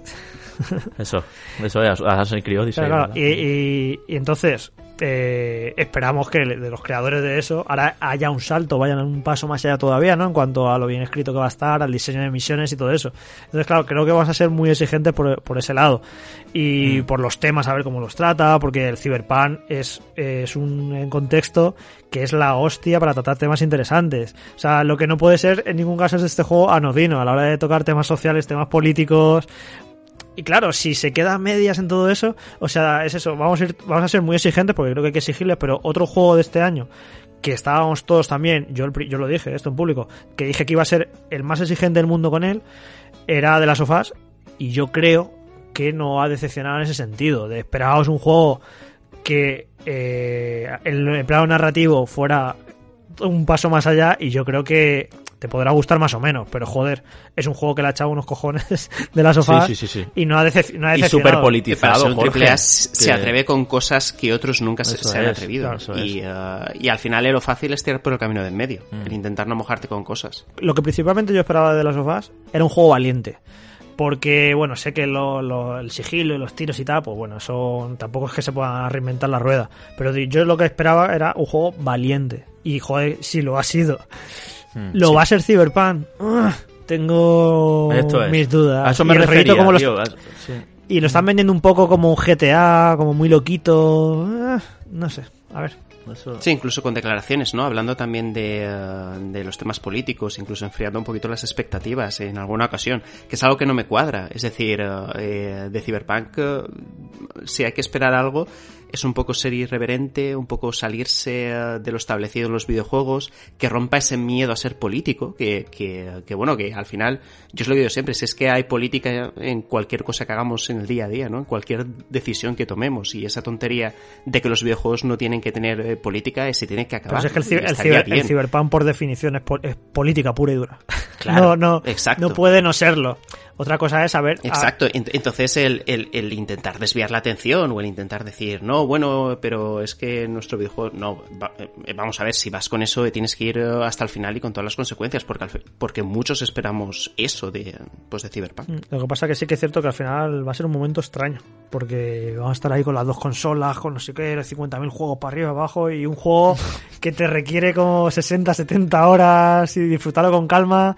Uf, a mí, menos mal, yo esto no lo voy a analizar, ya lo, ya os lo digo. Ahora, ahora- ahora que el que lo va a analizar no me escucha, joder, no me gustaría nada analizar este juego, porque es un juego que creo que... Ya ves. Eh, Ya me tocó analizar The Witcher 3 y lo, eh, lo acabé odiando, eh, no el juego, sino el análisis, porque fue horrible, fue en una semana, fue una paliza Sí. corriendo y era un juego que estaba viendo que, que daba pie a explorar, a disfrutar y que lo tenía que estar jugando con prisas porque era una bueno, fue horrible, tengo como hasta un trauma de ese análisis, de los análisis más odiosos que he hecho nunca. Y digo, uy, no, no, Cyberpunk lo quiero disfrutar porque es un juego que en diciembre, en Navidades, vamos a estar metidos en casa jugando tranquilamente, sin ninguna prisa y eso, y para disfrutarlo, sí, sí. Yo en eh, yo con Javi hacía lo mismo, de verdad, Javi, que los Sí, juegos José. así que quería disfrutar. Pero escucha, escucha, no, no, es que te veo aquí como hablando en pasado, como pasando la bola, Cyberpunk te lo vas a comer tú, mano, pero, o sea, Cyberpunk te lo vas a comer tú, ¿no? Yo no sé, ya veremos, ¿no? no, sé, no sé cómo... El caso es que No, no, no. eh, el tema que dice Jorge, me acuerdo de The Witcher 3 también, porque eh, además en mi caso fue el último juego de Book que, eh, que analicé. La PS4 Es decir, de eh, Baxi, que por cierto la tengo, la sí, sí, la sí. tengo que tener por ahí, ¿no? Enviaron, enviaron el, eh, el disco en verba, bueno, en verba científico y, eh, y fue el último, fue el Que último. iba como el culo, por cierto, ¿te acuerdas? Que iba fatal. Sí. iba Uf, fatal. al principio verdad, era sí, sí. dramático, sí. Sí, y eso que no sé cómo vosotros cómo, cómo soléis analizar los juegos, pero yo creo que este juego en concreto, por lo largo que es y por el momento en el que cae, yo creo que se da pie quizá no a hacer incluso como un análisis en progreso de, de en una semana he jugado 10 horas y me está pareciendo esto y en la semana siguiente ya he jugado 35 y me está pareciendo esto, porque eso, veo que, que es un juego muy... a no ser que te lo manden con muchísimo tiempo para jugarlo, es un juego muy complicado de, de analizar bien. Sí, eh, lo bueno que hemos ganado yo, yo creo con Reconectados ha sido eso, ¿no? Que tenemos ahora muchísima más calma. Y cuando tenemos ocasión, pues sí que eh, intentamos eh, llegar a tiempo, pero si no llegamos y queremos que exija un poquito más, tampoco nos agobiamos en exceso. Claro, pues llega el momento. das tus y- impresiones de bien. 20 horas, que son cojon que son una- una cojonudas y muy interesantes, de 20 horas, y luego das las de 50 y, no- y no pasa nada. Hmm. Sí, sí, sí. Bueno, pues hasta aquí hemos llegado, Jorge. Mm, espero que hayas estado a gusto, como en casa, como si estuviéramos Sí, tomando una cervecilla de las que no nos Como si tomar, estuviéramos en un viaje, Javi, Manu, que Oh, hemos en un hecho... viaje, ya, anda ¿cuántos viajes? anda que no hemos- anda que no hemos- ¿Cuánto no vi- hemos Yo hecho creo que con. Jorge Cano, no sé si con Jorge Cano o con Jesús Bella, creo que con Jorge Cano es con quien más viajes he hecho. Así Sí, que ha sido guay. desde luego. Sí, sí, la de viajes que hemos hecho y la de charlas que hemos tenido en los aeropuertos, en los aviones, en los restaurantes, hablando de juegos todo el día. Y ha sido pues Sin eso, como, como aquellas situaciones. Qué tiempos aquellos, ¿eh? Cuando se viajaba, tío. Cuando se viajaba. Cuando no había un virus mortal en el mundo. Madre mía. Bueno, pues nada, Jorge, mil gracias por venirte, por haber estado aquí. Nos ha A hecho vosotros. un buen rato. Y esta es vuestra casa, como siempre. Vamos, como siempre no. Ya lo sabes, que te estás estrenando hoy, que tiene tela, que en tres años todavía no se haya dado la oportunidad. Culpa tuya, culpa tuya. Ay, ay, ay. Bueno, muchas gracias En fin. por haberme invitado. Venga, hasta luego, querido. Hasta luego. Un Chao.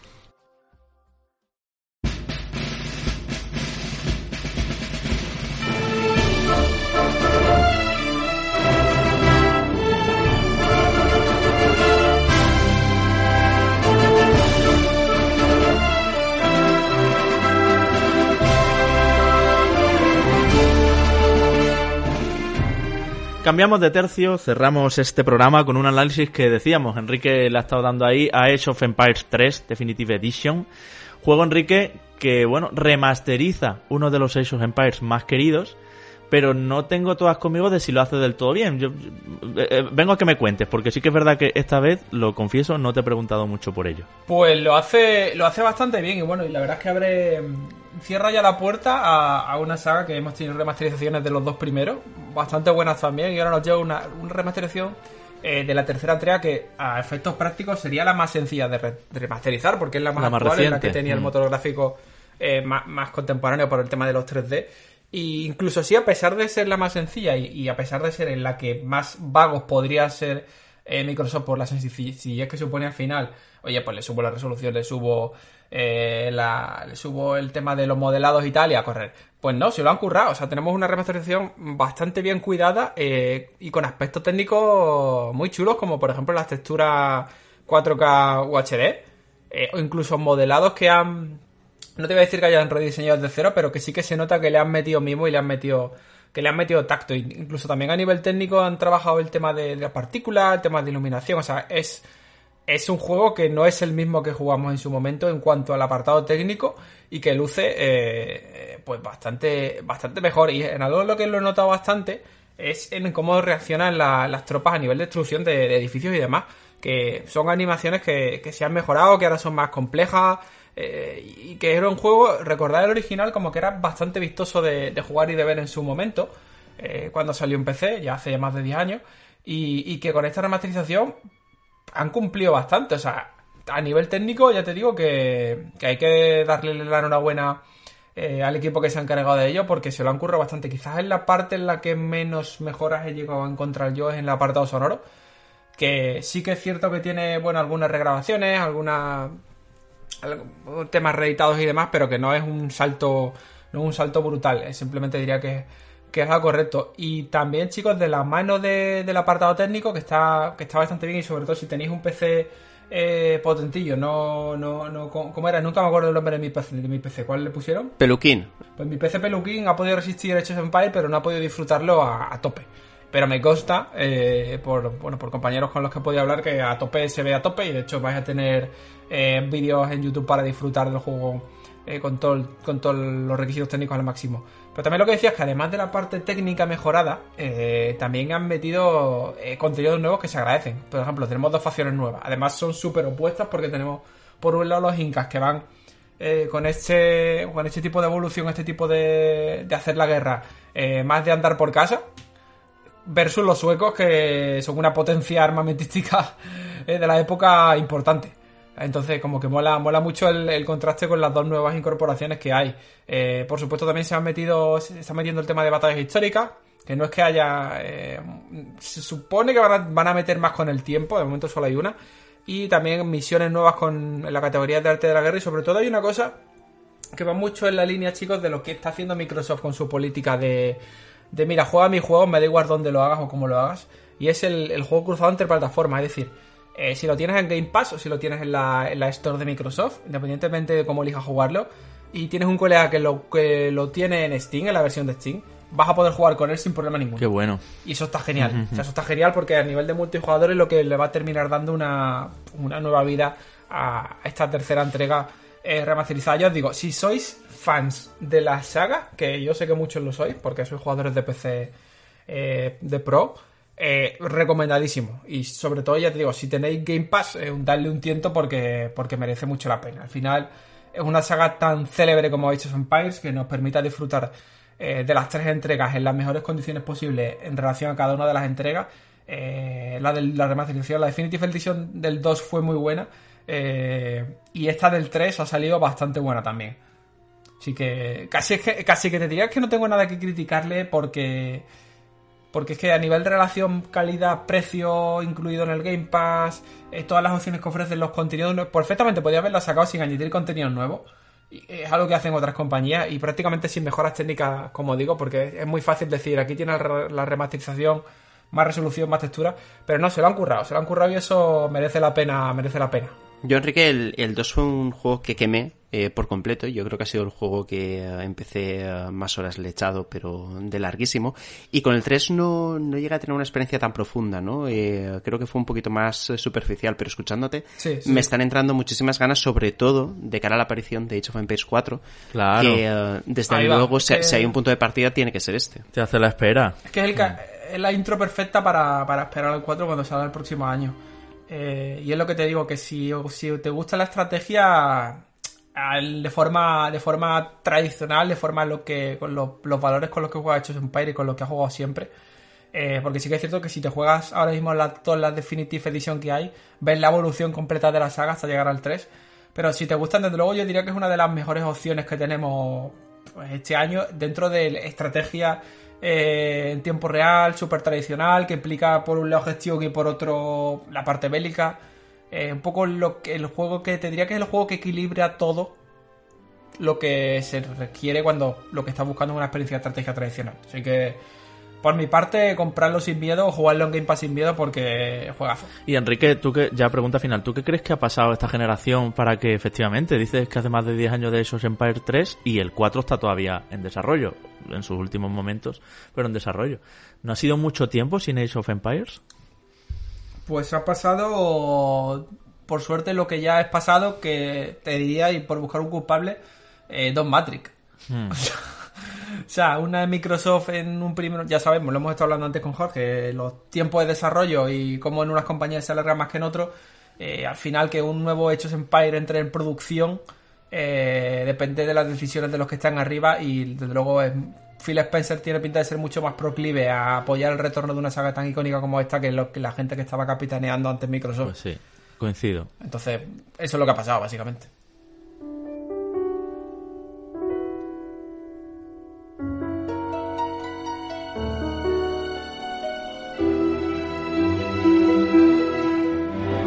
Pues yo he aprovechado este puente para jugar a dos juegos que tenía ahí medio pendientes. Eh, por un lado, Budget Cats, eh, un juego en realidad virtual que no jugué yo en su día eh, de PC eh, y que ahora llega a PlayStation VR, en PC de hecho ya tiene hasta secuela, pero que os tengo que decir compañeros que ha salido bastante, bastante bien en el sentido de que los moves se maneja muy bien y además es un juego eh, muy recomendable porque es muy particular. Es un juego en el que tenemos que escapar de una, de unas, como de una empresa, de unas oficinas. Es un juego de sigilo y de exploración en primera persona. Y la manera que tenemos de, de movernos es con teletransporte, pero es un, un teleport bastante particular y distinto a lo habitual en realidad virtual, ya que apuntas como una parábola donde arrojar una especie de punto o de bolita y ahí lo tiras como si fuera una granada, eh, con los moves, ya os digo que funciona estupendo, y ahí se abre un portal, entonces tú puedes mirar a través de ese portal lo que vas a ver en ese punto y ya si quieres entras, ¿no? Como si fuera portal. Esto lo que hace es que en esta especie de gran corporación donde quedáis pocos humanos y todos los enemigos son robots y todo eso, eh, se sienta como muy hostil todo y como que tienes que pensarte cada movimiento y puedes tener cuidado de que no te vean, pero en caso de que, de que te vean los robots y, y ya vengan a por ti y tal, pues está bastante divertido y muy bien llevado también cómo vas cambiando entre diferentes fórmulas de, esquivo y de ataque y tal. Y por ejemplo les puedes arrojar cuchillos para, para quitártelos de en medio y, y todo eso, ¿no? El juego tiene una dificultad muy adecuada, son unas 5 horas, eh, me lo he pasado en dos sentadas y, a ver, no es Half-Life Alyx, sin duda, pero creo que dentro del catálogo de PlayStation VR está muy bien que este título haya, haya llegado, porque sobre todo mm, tiene una duración óptima, no es el típico juego que te dura hora y media y se siente variado. Además tiene bastantes coleccionables, tiene un modo arcade que le han añadido también con ciertos niveles eh, que funcionan por puntuación y tal. Y todas las mecánicas que incorpora, además de los escenarios que siendo un poco repetitivos, la verdad, porque se sienten al final todas las oficinas como un poco igual y se repiten mucho las texturas y tal. Y es un, una estética de aspecto muy simplón porque es así parecido a, mm, a Just Simulator, a este juego de, que tienes que ser un camarero, un mecánico y tal. Eh, con todo eso, se siente, ya os digo, como, como muy rico y tiene situaciones muy interesantes que resolver de diferentes maneras y todo eso. Y al final es un juego que sin realidad virtual no tendría sentido. Y estos son los juegos que me gustan a mí, los que te pones el casco y dices, vale, esto es otra cosa, esto no lo puedo jugar con mando, necesita de mi movimiento. Y eso está chulísimo.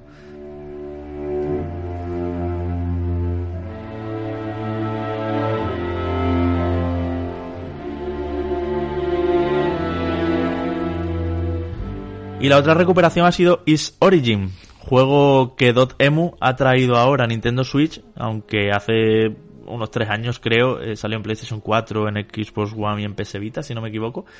Y ahora se ha remasterizado este título que bueno que funciona como precuela de de toda la saga Is al final, que es una saga muy veterana dentro de los JRPGs que vamos tiene eh, más de 30 años a su espalda. En el 87 creo que empezó. Y bueno, lo que tenemos aquí, para quien no lo conozca, pues es un hack and slash, eh, un juego tipo... Es un JRPG, pero la mecánica de combates y tal, pues sería como, como si fuera un Diablo, solo que es un juego donde los combos son muy importantes porque van aumentando tu poder y tal, y también intercala algunos puzzles de abrir puertas y salas y demás, y sobre todo también importante, bastante plataformeo. Es cierto que es un título cuyos escenarios y tal son poligonales, todo se...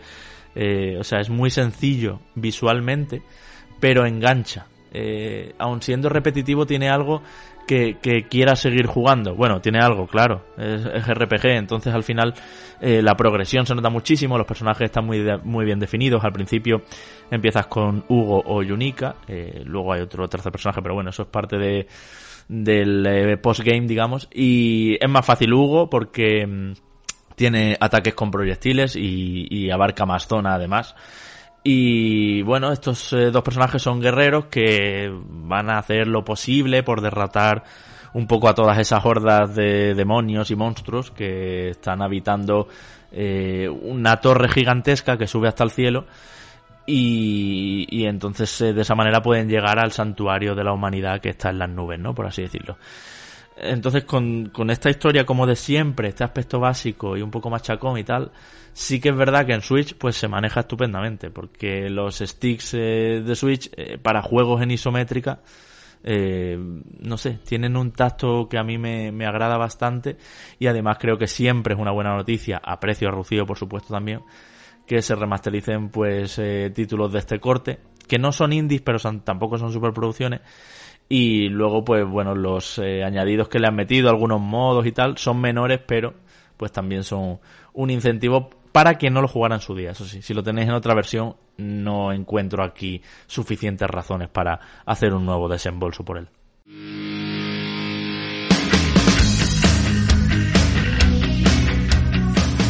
Bueno compañeros, Enrique Manu, otro reconectados más largo de lo habitual, pero lo que decimos siempre, estamos en cuesta de nueva generación, nos encanta traer a compañeros, a amigos, a escuchar otros, otras posturas, otros puntos de vista.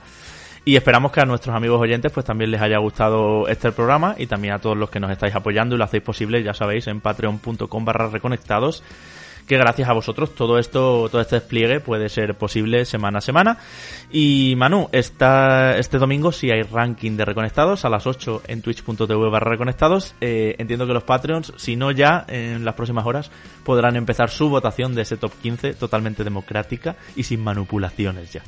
Eso es, eso es, eso ya se acaba, eso ya, eso ya no existe. Eh, sobre el programa de hoy, decir que, que oye, que da gusto, ¿no? Que tengan amigos a, Reconectados. Hacía tiempo que queríamos hacer esta, esta acción, esta serie de contenidos y yo creo que los tres estamos muy contentos tanto por conforme está quedando como por eso, ¿no? Por la experiencia de poder estar charlando. Ahora mismo que es muy complicado reunirse y, eh, y como decíamos con Jorge, eh, sentarnos alrededor de una mesa con cervezas por en medio, eh, este tipo de cosas son las sustitutivas de esas acciones y encantadísimos de, de poder hacerlo.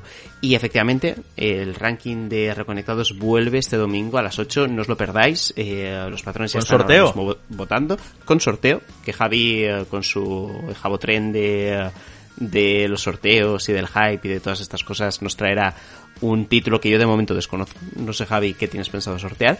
Y, eh, y nada, mm, yo creo que esta semana han aparecido juegos interesantes que añadir al ranking y vamos a ver qué depara la opinión de los patrones ahora mismo. Pues lo dicho, el domingo a las 8 estaremos ahí en directo en Twitch, sacaremos ganador en el propio acto de ese sorteo, votaréis los que estéis viendo el top 5, el juego de la semana para reconectados y todo este nuevo formato que ya sabéis que nos encanta hacer porque también vemos que os está encantando, así que os esperamos allí y mucha suerte iba a decir para todos, pero no, será solo para uno de vosotros.